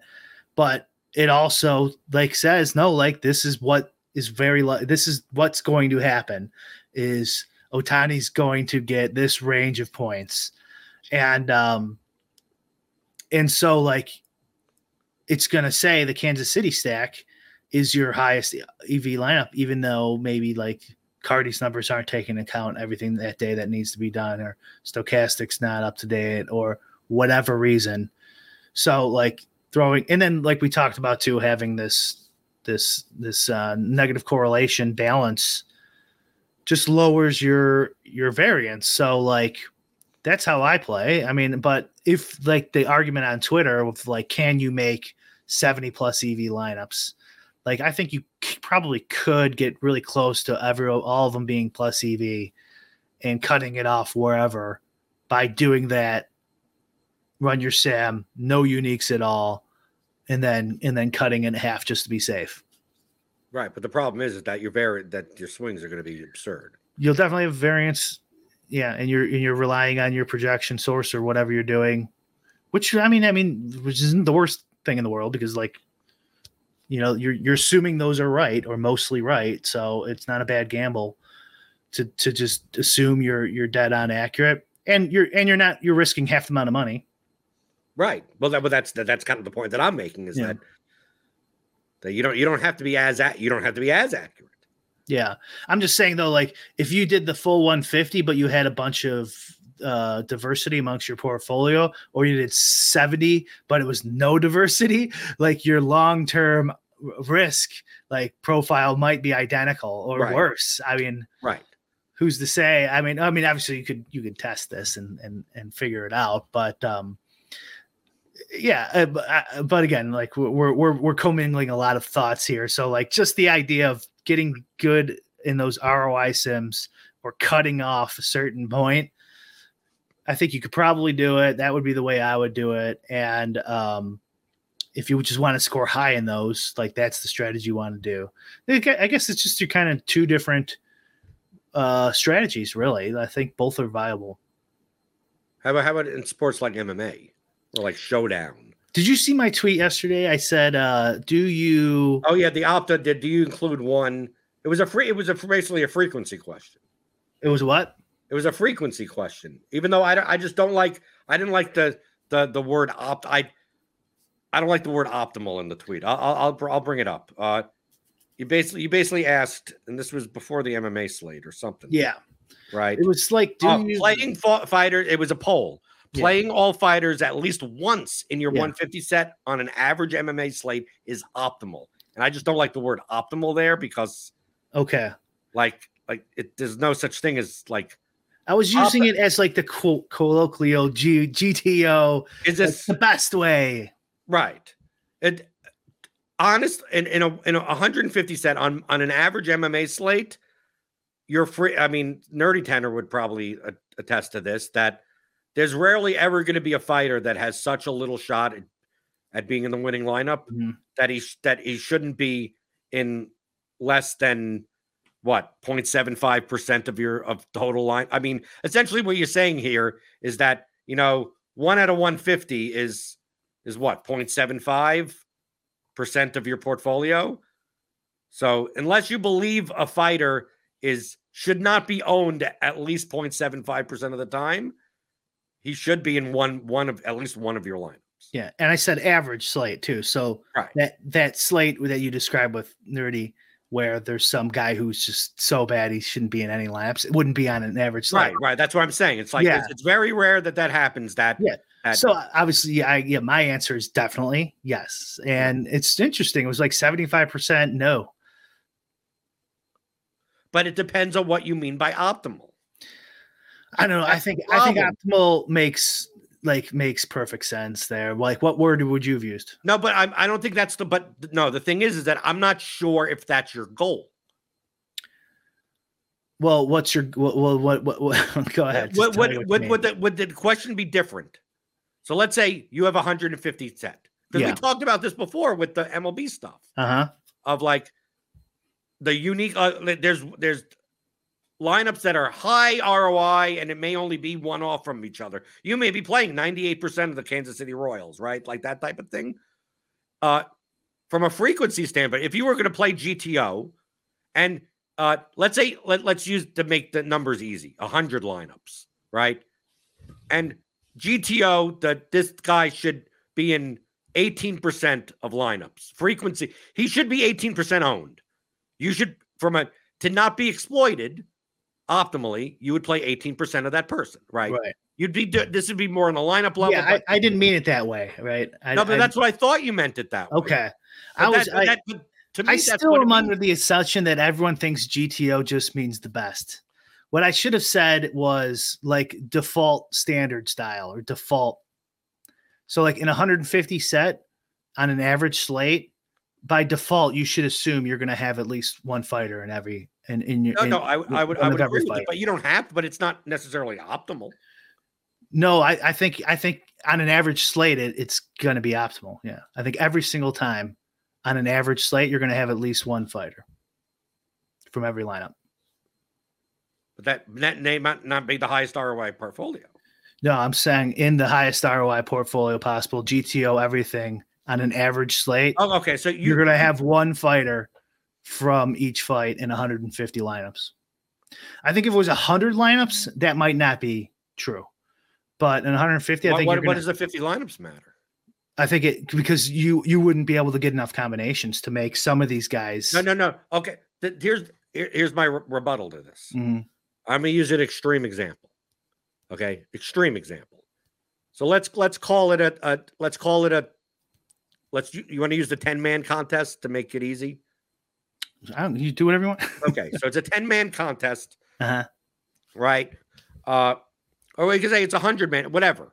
Because obviously we have to do multiple. Like you're playing a hundred lineups. Okay, let's call it a large field. It's a hundred thousand entries, whatever. Uh, if there was one fighter that was outside of your lineups, one hundred percent owned. So basically, Yeah. every lineup has whatever fight. It could be whatever Right. fight. It doesn't matter. It doesn't can I stop you? That's not an average slate. Well, of course, but I'm trying. I'm not saying that. That Yeah, but you can give me an extreme example where, of course, you wouldn't put the fighter in the lineup. no, but there's a lot. but on an average average slate, it will. You should have a. You should. You should pro- almost definitely, in my opinion, have one in every out of every fight. So, so you're the point that I'm trying to make. I'm I may end up agreeing with you. Mhm. You, you haven't let me get to the point. well, because your first example was hundred percent. Like that well, never well, well, only only to show to show the disparity of like Right, if, let's it's not average. It's not an average slate. okay. Okay, let's use Then I'll, I'll agree with you. right. So you basically like if you played 150 lineups that didn't contain that wildly overowned fighter, Right. your your line your lineup set would be a That would much make higher sense. ROI. Yeah, Right. but that's not average. Right. So you're but you're you're basically saying on an average MMA slate, they will never be a fighter that is so overowned. No. That- yeah, on an average slate. Yeah. On an okay, then then I agree with you. Then I, Right. that's the only point I was going to make is that Yeah. there there may be there's extreme examples. Right. Yeah, where the guy was 100% owned. Uh, and and he's not good for some reason. Like clearly, you shouldn't have that guy. yeah, but there are also some slates where there's a guy that's 40% owned that I think efficiently should only be 12% owned. Like they're, but Yeah, I've- even I've at that never had point, Never, no sim has ever shown me on an average slate, guys, forty percent owned where I have zero. right. But even, like, even, but even, what I'm even saying, when what I'm saying guys are like 5% owned, right, like I, I uh, occasionally when they're two percent owned, but that's pretty rare right.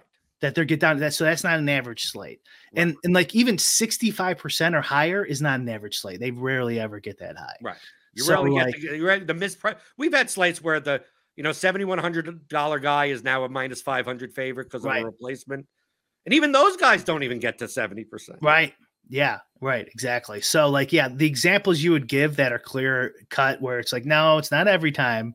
It's like, well, mm-hmm. that's not what I'm saying every time. I'm just saying on an average slate. But the, and, and the reason I asked it was I was like, I wonder if people don't know this because, like, if to me, it's just it, it's just so obvious because I do I do I've I, I've played an MMA slate for how many times in a row for years now, Mhm. and it's just every single time I'm just looking at these shitty guys like, okay, how much of the shitty guys am I getting to this time? Mhm. There's never any I'm getting zero, you know, like uh on an average slate again, and there's never any the guy who's 50% owned, I'm getting zero. It never happens. Right. Like this past slate, I was running lineups and I'm getting like 25, 30% of Basil Hafez, the biggest underdog. Yeah, I, I wish I had my oh wait, actually I do have my uh The thing is, is that I'm not playing 150 lineups, so I got rid of a lot. right. Yeah, uh, that's why I said yeah. If you cut down to a hundred, so I had five percent of him. How much did you have?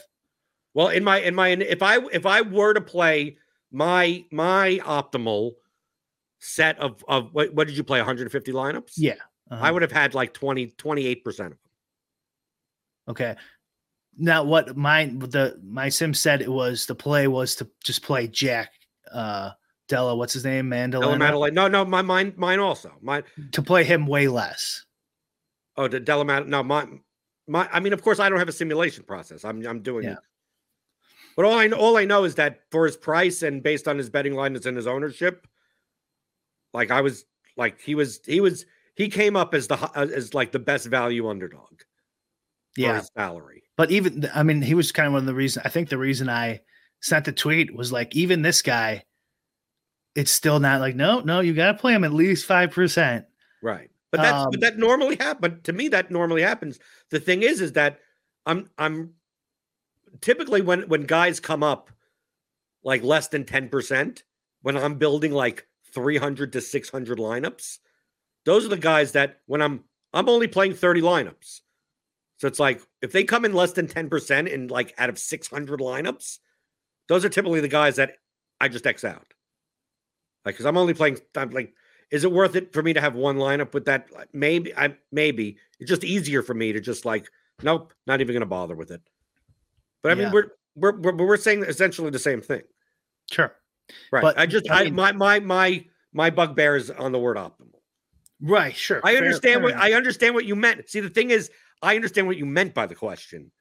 I'm not sure if other people understood what you meant by the question. I think they got it. I think they got it enough to where the nose is still surprised. Not surprising. I- it- I'm not surprised. dude. I just Dude. think, yeah, right. I'm not surprised. It's just it's an interesting, interesting. Like, I think a lot of people who probably answered probably don't play 150s anyways. And but yeah, like, But do I- I people don't really think that? I mean, like, if I look at the poll results, 298 votes, It's not a lot. Yeah, 71% no. yeah. 200. That's not a lot of votes, but That's still enough. I mean, that's still almost 300 votes. And that's why, like Buffoon uh, said, you know, depends on how you define optimal. That that's yeah, but everyone's gonna say that. So like usually when I say when I when I when I make these, I say define blah, define X however you see fit, right. just so I don't have to get these dumb comments. so you Uh, come on the well, show and I give you the actually, optimal means blah blah blah. Like just answer the dumb question. It's Twitter. right. So I think Matt Hunter has the has the had the correct answer.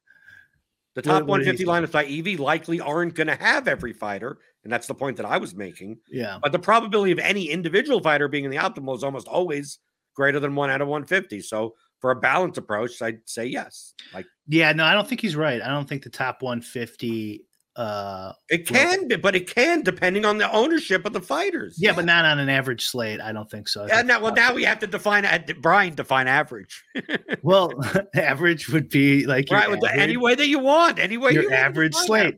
right? Yeah, so like even this this this this pat so like an like a non-average slate would be like eight fighters or when someone's owned at you know 70% or something or higher that's your definition of average. Well, no, it's that's just the, the the facts of the matter. Like there's just so many slates and we can compare and find what slates are outlier slates. And there's just less of them that are eight Right. or nine fighters and way less of them have fighters who are owned over 60%. Do you even play those slates? Oh yeah, I play them all. Nine fight, ten fight cards. Who cares? Who cares, dude? Fine. I, I thought I thought you're don't do me, bro. Right, yeah. Right. right, right. Yeah. the thing that I that I found with with MMA stuff is that uh I don't know what your what your sims do, but I I found in studying other people that too many have a process that is like static for every for like everything and doesn't take into account the context of the slate.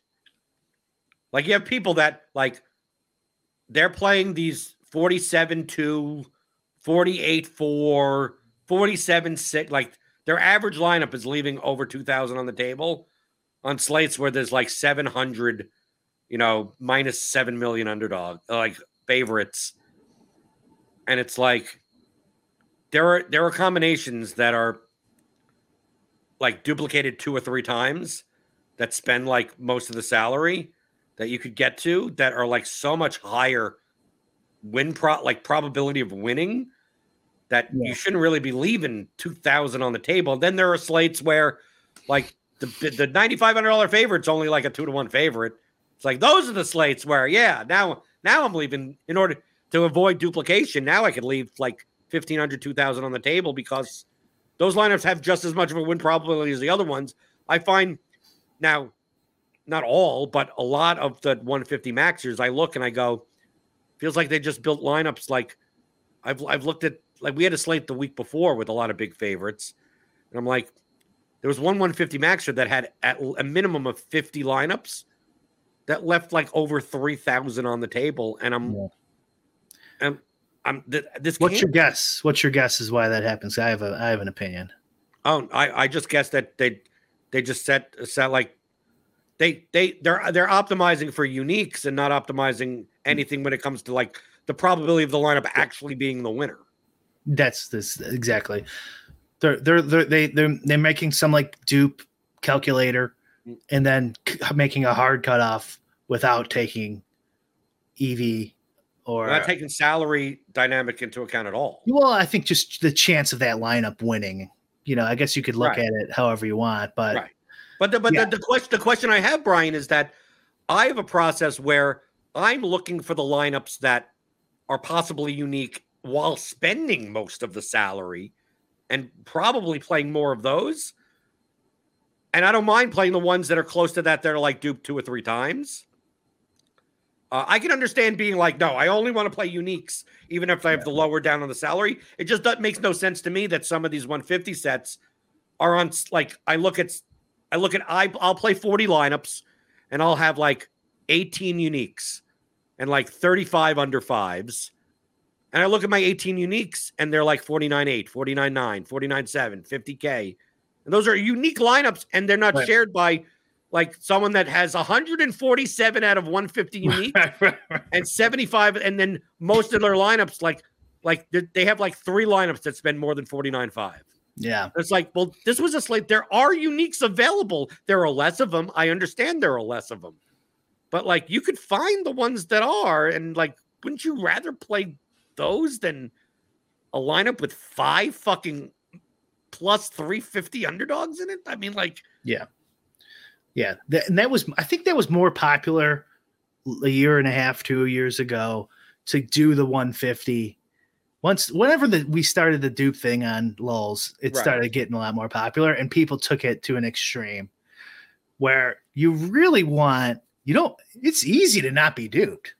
right? Like I can make it the shittiest lineup possible. No one's gonna play it. Like if you want it, you can have it. I'll I'll, I'll make it for you by hand. No sims needed. And um, but like you what you what you're really hoping for is to get lucky on not being duped. Mm. That's what how you play it. DFS MMA. You're trying to get lucky to get.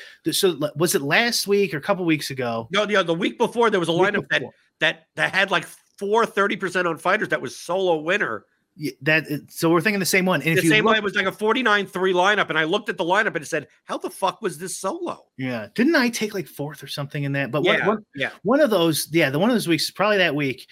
And then if you look at I got duped and he won. Um, and if you look at our lineups, his lineup had more ownership like it was like a I was like a one off as it always is right. right. and my guy was less owned than his. I mean he won but he also won on a single non-duped lineup. And i would have if i would have won i would have split or tri- or three ways i can't remember. It was a while ago. And it's just like it's just pure luck. Like he not just the win obviously you want to always win but like that's another luck. The other luck in mma is he should he should have been the one who was duped three or four times and i should have had the solo um, but and actually would have ended up costing me more money that way. But uh, but like he just got it just got lucky. So like he he he got lucky so many different ways, which is what it takes to win DFS tournaments because you're playing against 30,000 other people and it's really hard and you got got to get really lucky. And one of his luck was this lineup went off. The other luck was he had a lineup that had X percent of chance to be a single dupe lineup, X percent a chance to be double dupe, X percent a chance to be three and he lucked out and hit the nuts on that too. You don't want to just go, okay, let's see. If I leave $8,000 on the salary and play six underdogs, I don't think anyone's going to play this lineup. You know, so like, is, is in your goal? Like, I view it, I view it as my goal when I say that I'm playing for under, like, I optimize for under fives. Yeah. I want, I want that there be four or less of my lineup, but it's not because I want to be duped three times. It's because I want to play a lineup that I expect to be duped three times that ends up only being duped once. Yeah. Right. Right. Like that, like that's really what because if you're aiming for the uniques, you could be aiming if not if you have 145 lineups and no one else is playing there, that's a sign that like you you didn't get lucky 145 times. Right. Like, a lot of these lineups are lineups that no one ever intended on playing. Right, right. For a reason. Yeah. Right. You want to be stuck in the spot where like, oh, mo- most of my lineups should have been duplicated, but yeah, for them weren't.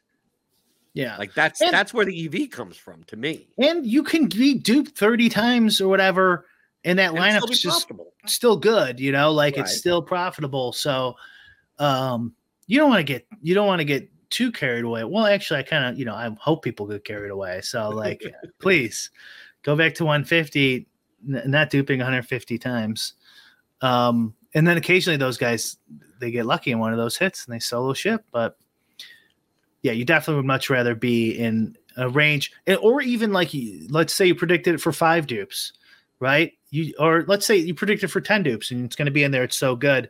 You still want to hope you get lucky and it's only duped four times or five right. times or something like that. You're just kind of hoping they're a little bit off on those, and you have something reasonable and you know every slate's different so sometimes you'll be a little higher sometimes you'll be a little lower but like yeah on those slates where like all the the you know good pros are like getting 10 dupes or around there like a little higher 12 dupes but the other person's still not duped at 147 right. out of 150 like clearly that can't be. You'd assume they'd look at that and go like maybe i'm overdoing this. Yeah maybe maybe there's a maybe there's an issue. But I, to me it comes down to the context. I mean i just look and go what's the likelihood of these types of lineups being the winners when like like dude what's the chances of both plus 1200 underdogs not only winning but also being optimal? Right. It's not just them. It's like oh if you did the calculation just on money line you just did no big money line and just use that as the sim which is essentially my rudimentary way of doing things which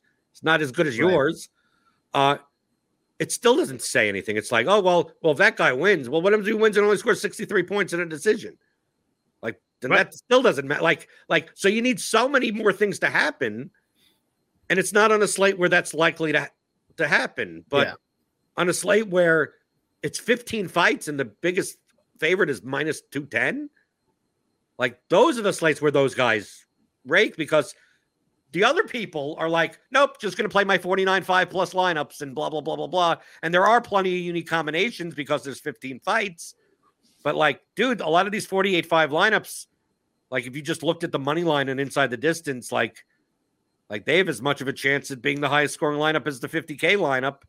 And these guys are just playing more of those. It just seems like people don't like. I, I look at the same people. I'll download the CSV and take a look, and I'll go, yeah, this guy's playing fucking 46 7 lineups. And, and it's like, what the fuck are you doing?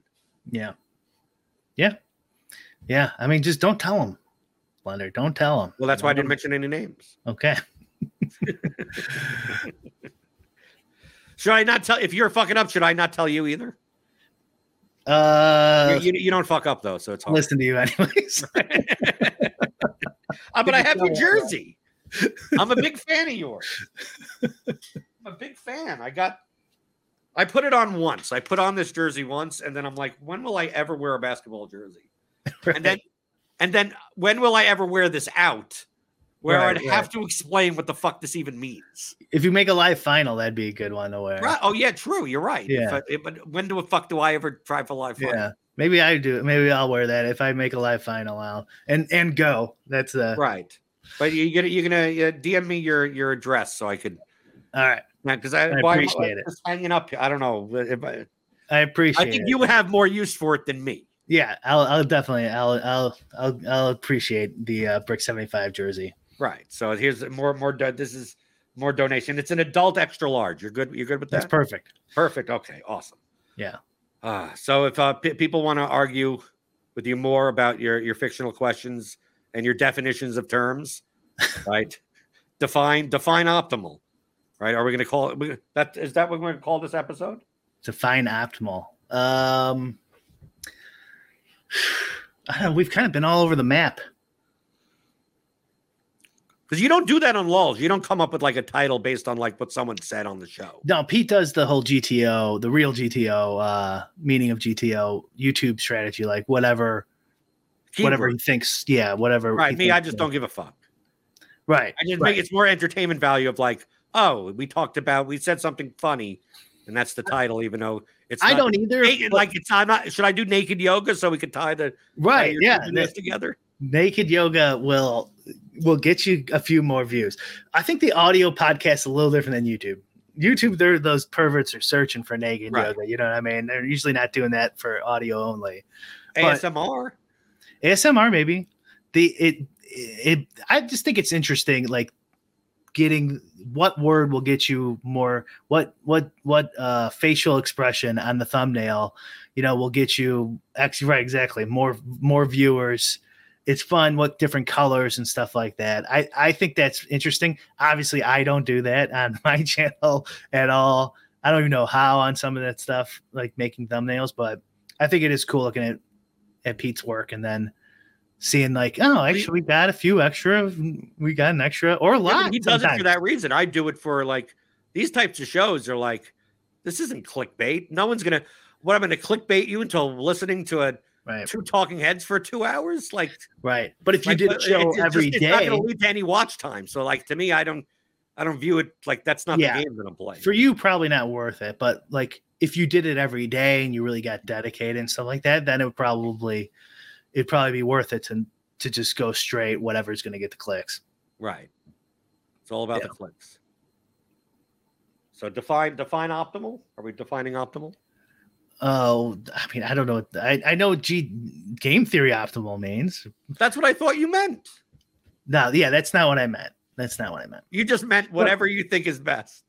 but no, I, I meant it. I meant it like I mean, you know how people use GTO. Like yes, like, and I just use did, it wrong also, right? I just did the laundry, you know, GTO style. I did it so fast, you know, like whatever, you know, it's like oh, the GTO lunch is to get eggs and and and you know bacon, right? Or the GTO breakfast is eggs and bacon, right? Like they don't. It's not what GTO means at all. That's just they're just saying like the best or the, the thing I like the most or something like that. But what would that's be, how if, theoretically what would be the GTO breakfast?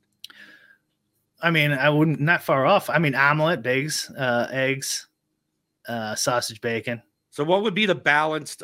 But truthfully, the GTO breakfast would be more calculated by like nutritional content than like describing it. Oh, I got you. I was I was still using it and the, as the you know right. No, like I'm talking about what it would be if it was like GTO, it'd be like, well, based on your weight and based on everything like that, it would be 628 calories and 17% this.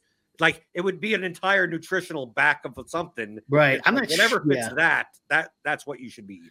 I'm not sure how it would even apply to something like that because it's not a game, right? You're not playing in a heads up situation versus somebody. There's no equal equilibrium, but there's a whole bunch of different branches of game theory too that that could apply. But I'm only You, you're telling me there's the no GTO one. for like the competitive eating? What's that? Say again. Competitive eating? Oh, right, right. Yeah. So like that. contest? Yeah, I'm sure there they could they could figure some some GTO out. I think there's no, but GTO. there's no GTO. It's just which is faster. Like the it's still the the whole GTO Well, no, still doesn't apply. you might be able to there might be something i'd have to think about it but like i think of it like gto like like um like in baseball i could see where you would mix your pitches based on this random frequency Mhm. and then like you just give the catcher some randomizer that just buzzes them you know different way for which pitch each time and the pitcher should just do it what it says you know and so like that's gto to me Right, but that doesn't apply to a hot dog eating contest. no, but but there might be something I'd have. To, I mean, I'd have to think about it. Um, I don't really care to, but I guess I could, like, because you are competing against somebody else, so like you'd have you might want to take into account their actions. Uh, But your actions don't affect their actions in that no, there's no. no, defense in, in competitive eating. You No, can't, like, knock knock their hot dogs out of their mouth. well, there might be like you might have like a backup plan where you can go into extra gear and like somebody surprisingly beating Joey Chestnut. Maybe he would change his strategies somehow. I don't know. Um, I don't know. I don't know enough about it, and I'd have to think think about it. Maybe there's not. I don't know. I don't care. it seems like like if you're not interested, it's like, nope. Sports betting, not not a big deal. No, fuck it, ain't doing it. Well, I mean, why would you you know care about something you're not interested in? Right, but I mean, just for for the you- no, with with you, it's like either you really care about it, you don't care about it at all, or it's a bit. I guess I don't know. Like I I think in conversations a lot of times like like are you trying to persuade somebody or you're not? You know what I mean? So like like that's like a serious like okay game theory optional. Tell me how you're gonna do it. So like, I- but I'm not interested in persuading you or really thinking about it. Like, so I don't care. You know, like Yeah, but that, Like- but but but with me, it I'm only one of those two things. Either I even I either want to have an actual conversation about GTO competitive eating, or it's a bit. or it's a bit. Yeah, sure, Right. fine. Yeah, fair. enough. What I mean, what's there's I don't think there's anything in between on the GTO, the GTO side. I mean, You're ju- you're just not used to being the bit guy. I'm not. Pete's the bit guy. Pete's the bit guy. You're yes, the persuasion guy. Pete's the bit guy. I guess. I guess. I I'm just guess. glad that we were able to spend almost two hours without riffing into libertarian right. politics or something Well, like that's that. when I stopped trying to persuade people. Was our last podcast? I was like, that's the last one I'm ever doing like that. If you want to go back to episode 29 of this podcast, right, which is over two years ago. Wow. I know we, we talked like the second half an hour was like At you're accusing me of stealing from my neighbors. Oh right, yeah, yeah, right, Oh, so it's okay to take it from your neighbors. right. Yes, libertarian theory. I'm. It's. I'm not. Uh. I'm not. Um. Not big on proselytizing. Proselytizing is that the right word? Libertarian theory anymore. Well, you done? You done? You done with that? No, I still. I still. Uh. uh most all of it's still logically correct, but it's Just that there's a waste of your time. it's not worth yeah talking about it with with with with somebody most of the time and uh With most of the people that you, with most of the people that you talk to regularly. and it's kind of like more of like a philosophy class you know philosophy class um ideology so like unless you're f- interested in having a fun you know philosophical discussion like you would talk about like do we live in uh the matrix or do we live in um, whatever the simulation. You know, right? people Are we all just in a computer simulation? yeah, people will have fun conversations about that, but you moment you say anything about the police or taxes or something like that, for some reason they get emotional and um, the the conversation is no longer fun. So like, I don't, I'm not interested you in it. talk with Davis about it. He's he's he's interested in it though. Like he's he's um, a lot of times he's more open minded than people give him credit for. So uh, like, and also I've like moved him quite, quite a bit, I think, because he can't defend himself against my arguments. But like, he doesn't really get emotional. He doesn't get Do emotional. I get emotional? Uh, most people do. I don't know. You you you do whatever you want to do, but Right. like, um, yeah, it's not it's not it's not uh interesting conversation to have. And again, like I said, it's like philosophy class, so like none of it's ever going to happen. It does, it's not real. And after COVID, like I I'm just like not that interested in having those discussions. Like, doesn't they don't it's not realistic. Like the, the only thing that matters is power and its preferences, and like you have no control over what they're going to do. Uh, But you could use it to your advantage. You know how I've used it to my advantage? how's that? Political betting. Yes, I'm still into politics. I've and I've posted posted a couple bets uh, that I that I would have made if I still had money in my Bovada account, but the limits are so small. I, I like I really wish they would legalize that in the states because it would They're be like never. That's never going to happen. because they're fucking assholes. But like Right. the the uh the How much were you at? No, no, on the la- and did you bet on the bid terms on Bovada? I can't remember. I think How I much, made, how much were you able to get down? I made maybe some I made some made some personal bets. I think with people. yeah, no, no, I- I, did that. No, that's how I normally do because the yeah, I didn't bet on PredictIt or Well, PredictIt is done. So you thank God too. By the way, Right. Because I would have I was way off. Um, I would have lost my ass. Oh, the and- midterms I crushed. Yeah, I know. I saw. Yeah, and I was like, oh God, thank God I actually didn't have any money on these sites. I Yeah, but Bovada, you can't get. I, I wasn't able to get more like 100, 200 bucks down. Yeah. Okay. So like, good. It's like that's that's one of the reasons I didn't get into it. It's like waste my time. I heard even PredictIt was like banning people or limiting people and stuff. It's like what on this shit? Like it's not worth But the lines time. were so off that I couldn't. I couldn't help myself. It's like it is fun. It's way more fun than sports betting for me. But like, Right. if they legalized it, they'd have like free polling for everybody. right, right. Of course, but they don't understand. Uh, You, I mean, you're ta- you're preaching to the choir. That's Yeah. going to be a much more efficient market. The, the, Oh. the thing about Nate Silver that annoys me, Mhm. and I'm not. I I, I don't mind Nate Silver. I, I don't. I, he gets a lot more shit than he deserves to get. Right. I agree. People don't understand probabilities. Mhm. uh, is that Nate Silver is not a professional bettor, and he and he's he's said tons of stuff about like, well, he compares the 538 to like like the market, right. like like offshore books and everything like that, and goes that that he uses that as part of like, well, that's the that's the wisdom of crowd, the efficient market hypothesis. It's like these mar- does he not realize the limits are so low that these markets are nowhere near efficient at all, and they're highly emotional and Right. Oh, highly yeah. off uh, that you yeah. can't go by. Like, dude, I mean- motivated, motivated bettors. right?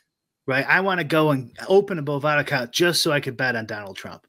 Right. And That's only for a hundred bucks, which Right. then moves the like these lines. You would see these lines move like insane. That Fetterman line uh, at the the Right. midterms, Yeah. like Oh God. the fact that I could get him at plus 150 when it's like he's like a 97% chance of winning.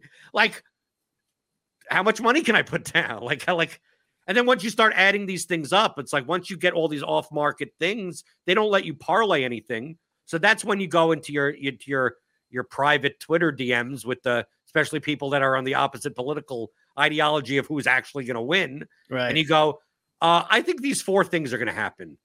Uh, what odds would you give me, or something like that? Like I'll bet, I'll bet X amount, and they'll be like, Yeah, sure, let's bet five grand on it. And I'm like, Okay. And then it's like Bing Bang Boom. It's like, How the fuck did you know? It's like, Yeah, because they're correlated to one another. Like, what are you, fucking idiot?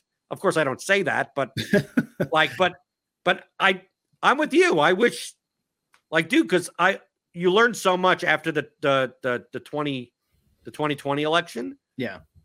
like ever I I went in thinking that like oh yeah the, the political betting markets are going to be efficient. Yeah. Once I saw how inefficient it was, I'm like I got to get I got to get uh, my dry powder ready for I 2022. Super show. Oh, 2016. I was Yeah, even like- 2016, right. yeah, I was like, what? Like, I would have bet, I would have lost a mint on that, uh, on Trump winning. So, yeah, I mean, I, I, I But guess these, but it's also these little markets, these these you know who wins the governorship and whatever, sure. and it's like it's it's a it's a race where it's a you don't realize like people are betting as if like well this guy's ahead of the poll of that guy, but it's like you see the returns coming in at like seven o'clock, and it's like you could use press presidential elections to see like well. But like Biden had X percent of the vote, or Obama in 2016, and it just basically shows you turnout because Yeah. we both know that it's very much there's not not many much in the middle people. It just comes down to turnout. So once you can see is oh he's Paul he's he's his returns are ahead of his rate Let me- before. Let me say this. Let me cut you off before I forget. We should. I've wanted to do this. We should do this. We should do. Uh, maybe we can ask more people if you want to do it. I wanted to do a live show last election. Like we should do a live show Live and do like show? that would be fun, wouldn't it? Like yeah uh, no I I I I ele- midterms and presidential elections are like midterm and super- presidential. Yeah, Yeah, We'll they're do- my super. I like even if Yeah. I wasn't betting, I'd be like I turn on once the seven o'clock the first stall poll. To me, it's like it's like watching the NFL draft. It's like like it's part of my day. It's like this is I look forward to it. Me too. As long as there's not going to be any like preaching to me about fucking whatever, you know. what I Right, no mean? Like, no, no, this is all- all betting, not you. I'm saying bet- like right. It's all whoever we betting. invite on. right. I'll be down for Um, that. Yeah, that would be fun. We should we should do that. And then because there's a lot of like live like in the in the 2020 when Trump was ahead in the where with the South or whatever, Florida, Right. and then the market shifted in Arizona and because they they're not closed yet. Like all that shit is really Right. And then people didn't realize that the, the southern southern Florida is not representative of fucking anything. right. Well, and then also because the overnight votes, Right. it actually they he didn't win Michigan and and Wisconsin and Right. Pennsylvania and whatever.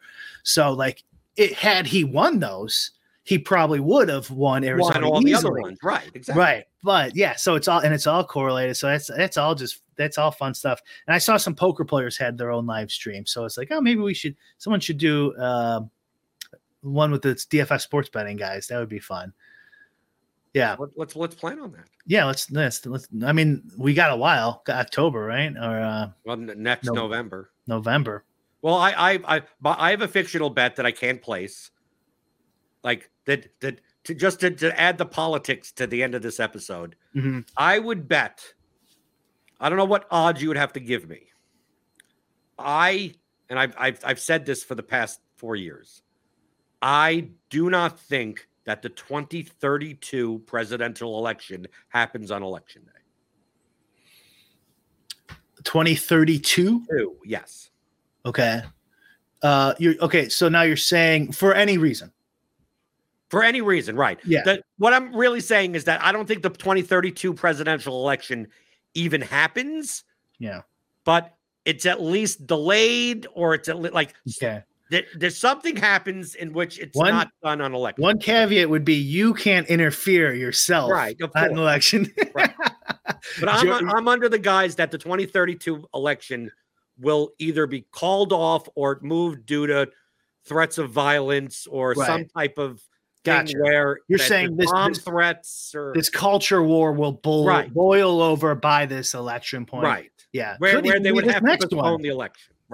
Could even be this next one.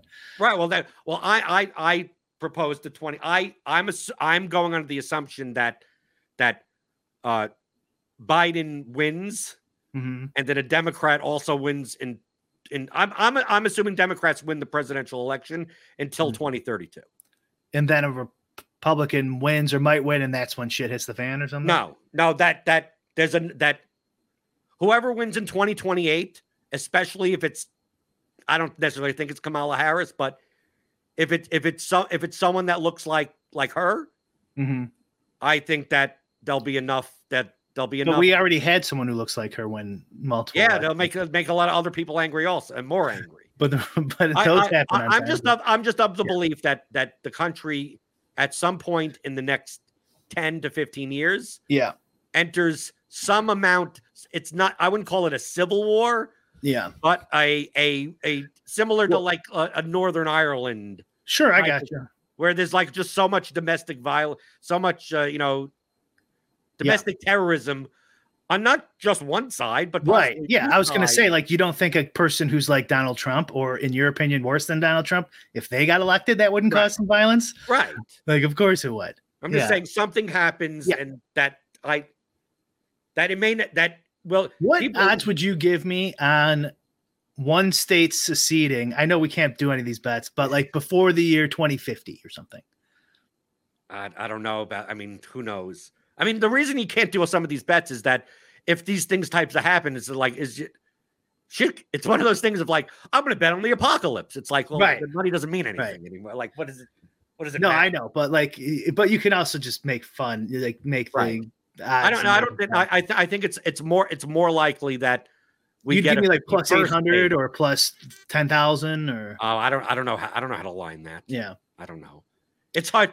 What is the what it would be the process to suc I mean, to legally secede or fun or just Well, I would do it the, the same way as your bet for whatever whatever means necessary. Right. One Yeah, but they, one state is no you have to longer part of the union. Is like, dude, Florida at this point, Florida maybe Florida has already succeeded under under some some some people's definition. If you take a I look at mean, what's going on down there, Speaking of Florida, like I, uh, if the markets were lick, liquid, I would have made money on DeSantis, like because I would have bet him at like whatever it was, 101, 31 when he first came on the market, and then I want to sell him now. And in a liquid market, you'd be able to sell off at his whatever he is now, like three to one or whatever. Like I don't think he's got, I don't think he's going to win now at all. I didn't think he was going to win before either. I just thirty to one, 50 to Yeah, one. the odds were worth worth.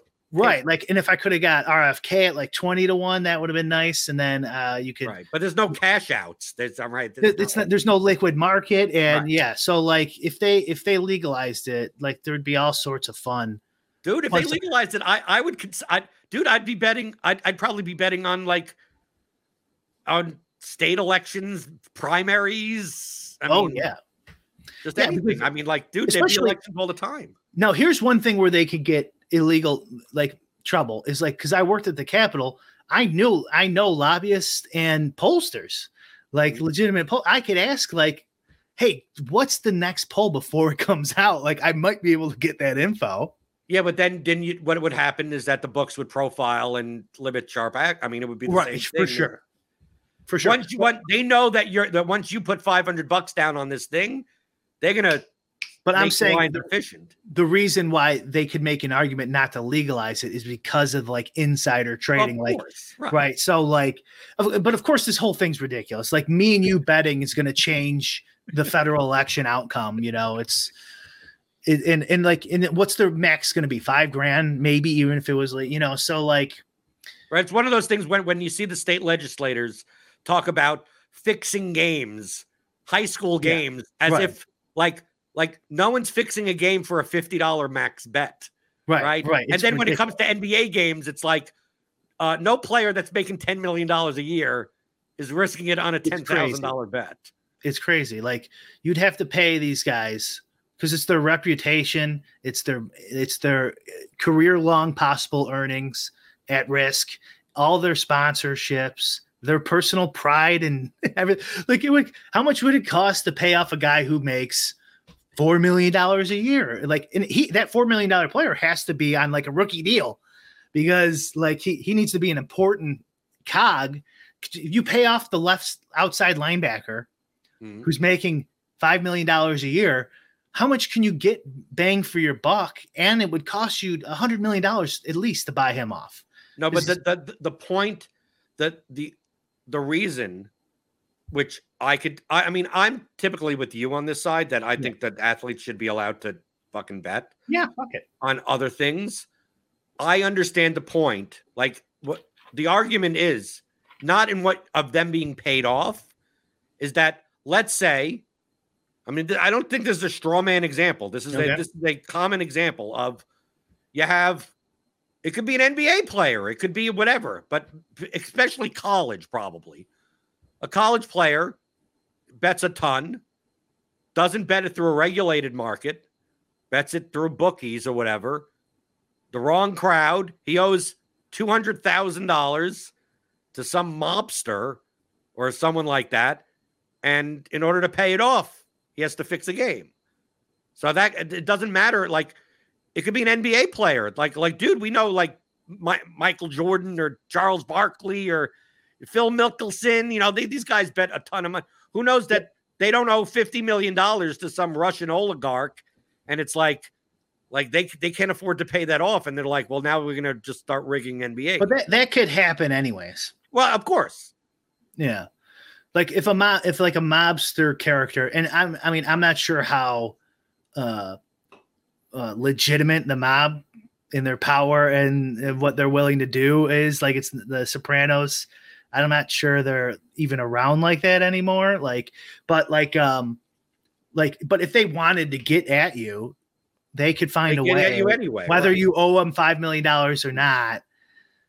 Um, so like, yeah, that I, I, but I get it. Sure, it's not straw man, but like, I don't think it's a very strong argument no. for for for having this for having such a high regulatory burden. It's just a it's it's just a political it's just a part of the game, you know, of politics. It means they, they don't know what they're doing. They they have no expertise in this area. It's it, they're they're they need revenue for their state because states actually do have budgets, unlike the federal government. They they actually can't just print money, so they do worry about getting money, and and like they just have to go like, okay, well then we also need to appease the anti-gambling lobby association. Okay, we'll put this in here, we'll put that in here until enough people stop complaining and they could pass pass the bill to get some money. Yeah. Just like like you said, it's all about about your allies and your enemies. and- Right, that's all politics is. right. Yeah, Allies. Are you my enemies. ally or are you my enemy? Uh, we're enemies technically. Oh, we are. We're technically enemies. we're political enemies and, and we play against each other in DFS. So I don't know, man. You played. uh, We don't always play in the same contests. No, I know. I'm kidding. Anyways, Right. Uh, we have no power, so it's irrelevant. It's that's that's Oh, okay. Oh, oh, so it doesn't even matter. doesn't matter. this conversation will have no effect on the world. Everyone's safe. Uh, so yeah, it it really it, it that's re- that's for them. You know, that's for them to have their their power games, not for us, unfortunately. So if uh, anyone listening wa- wants to thinks it's a good idea to for the 2024 midterm, the 20 no 2024 presidential election, Yeah. that you know we we we'll do it. Maybe we do it on Pete's do it with through with Pete or with you. We'll do it through somewhere. No, yeah, I, I'll, I'll I'll I'll bring it past him. But that's a little spicy, I think, for his. Right. But I mean, we're we're literally we're like 16 months away. No, isn't it? Oh yeah, it's next year. Right. It's next my year. God. Right. Holy cow! Yeah. Well, well, you pro- well, you have primaries. We're not going to do streams for the primaries. Super Tuesday stream. we Hmm. could. Yeah. Maybe. Maybe we'll do one of those for fun. But yeah, the big Right. one's the election day. That's so fun. The election day is fun too. Right. Yeah. But I mean, I can see doing a suit if it's close and if it if the if the Republican primary is close enough. I just don't think it's going to be. I mean, these are going to be. I think they're going to be interesting. I think. I think both Democrat and Republican are going to be interesting. I think RFK is going to poll. Next poll is going to come out. I bet he's in the 30s. It would not shock me. High 30s. We'll see. I could be wrong, but and then and then with DeSantis falling apart, um, what it supposedly looks like. I mean, Vivek Ramaswamy's getting up there in the double digits. The reason the the re- I think he's a good debater, though. So I think it would be interesting to see, and they're going to be ready for Trump this time on the debate floor. So, like, I don't think it's going to be like a Jeb Bush beer, d- deer in headlights situation when he comes on and insults you. So I think that could be entertaining. But yeah, right now the Republican Party's not looking as competitive as it was. I'm just saying from a betting standpoint on a Super Tuesday. You know, yeah, like who gets Iowa? live stream and going, oh Or- well, yeah. think I think by that point it's going to be kind of like inevitable Right. on what's like. It's not going to be as interesting as as if it was a much more competitive. Yeah. Like if it was like, oh, there's three people and we don't know, and like almost like the de- the Democratic primaries the last time out, right. Biden comes in fifth, and then Right. the Nevada turns around. Like like then at least okay, there's something. There's That was highly competitive. Yeah. Right. I don't want to have a stream where we have to determine whether or not it's worth betting on Trump minus 2,500 or minus Right. 5,000. Right. Like that's not it. Fair enough. Right. Yeah. Which might be what happens. So Right. yeah, Super Tuesday might not be worth it. It's true. Right. But the election day, either way, it will be. But I'm, but I'm glad that someone, I, I, this is the first time it's like, oh, oh, someone that actually finds it entertaining and would bet on it. Right. Yes. It's super entertaining. It's it's just when people get all emotional about it. It's just like, ugh.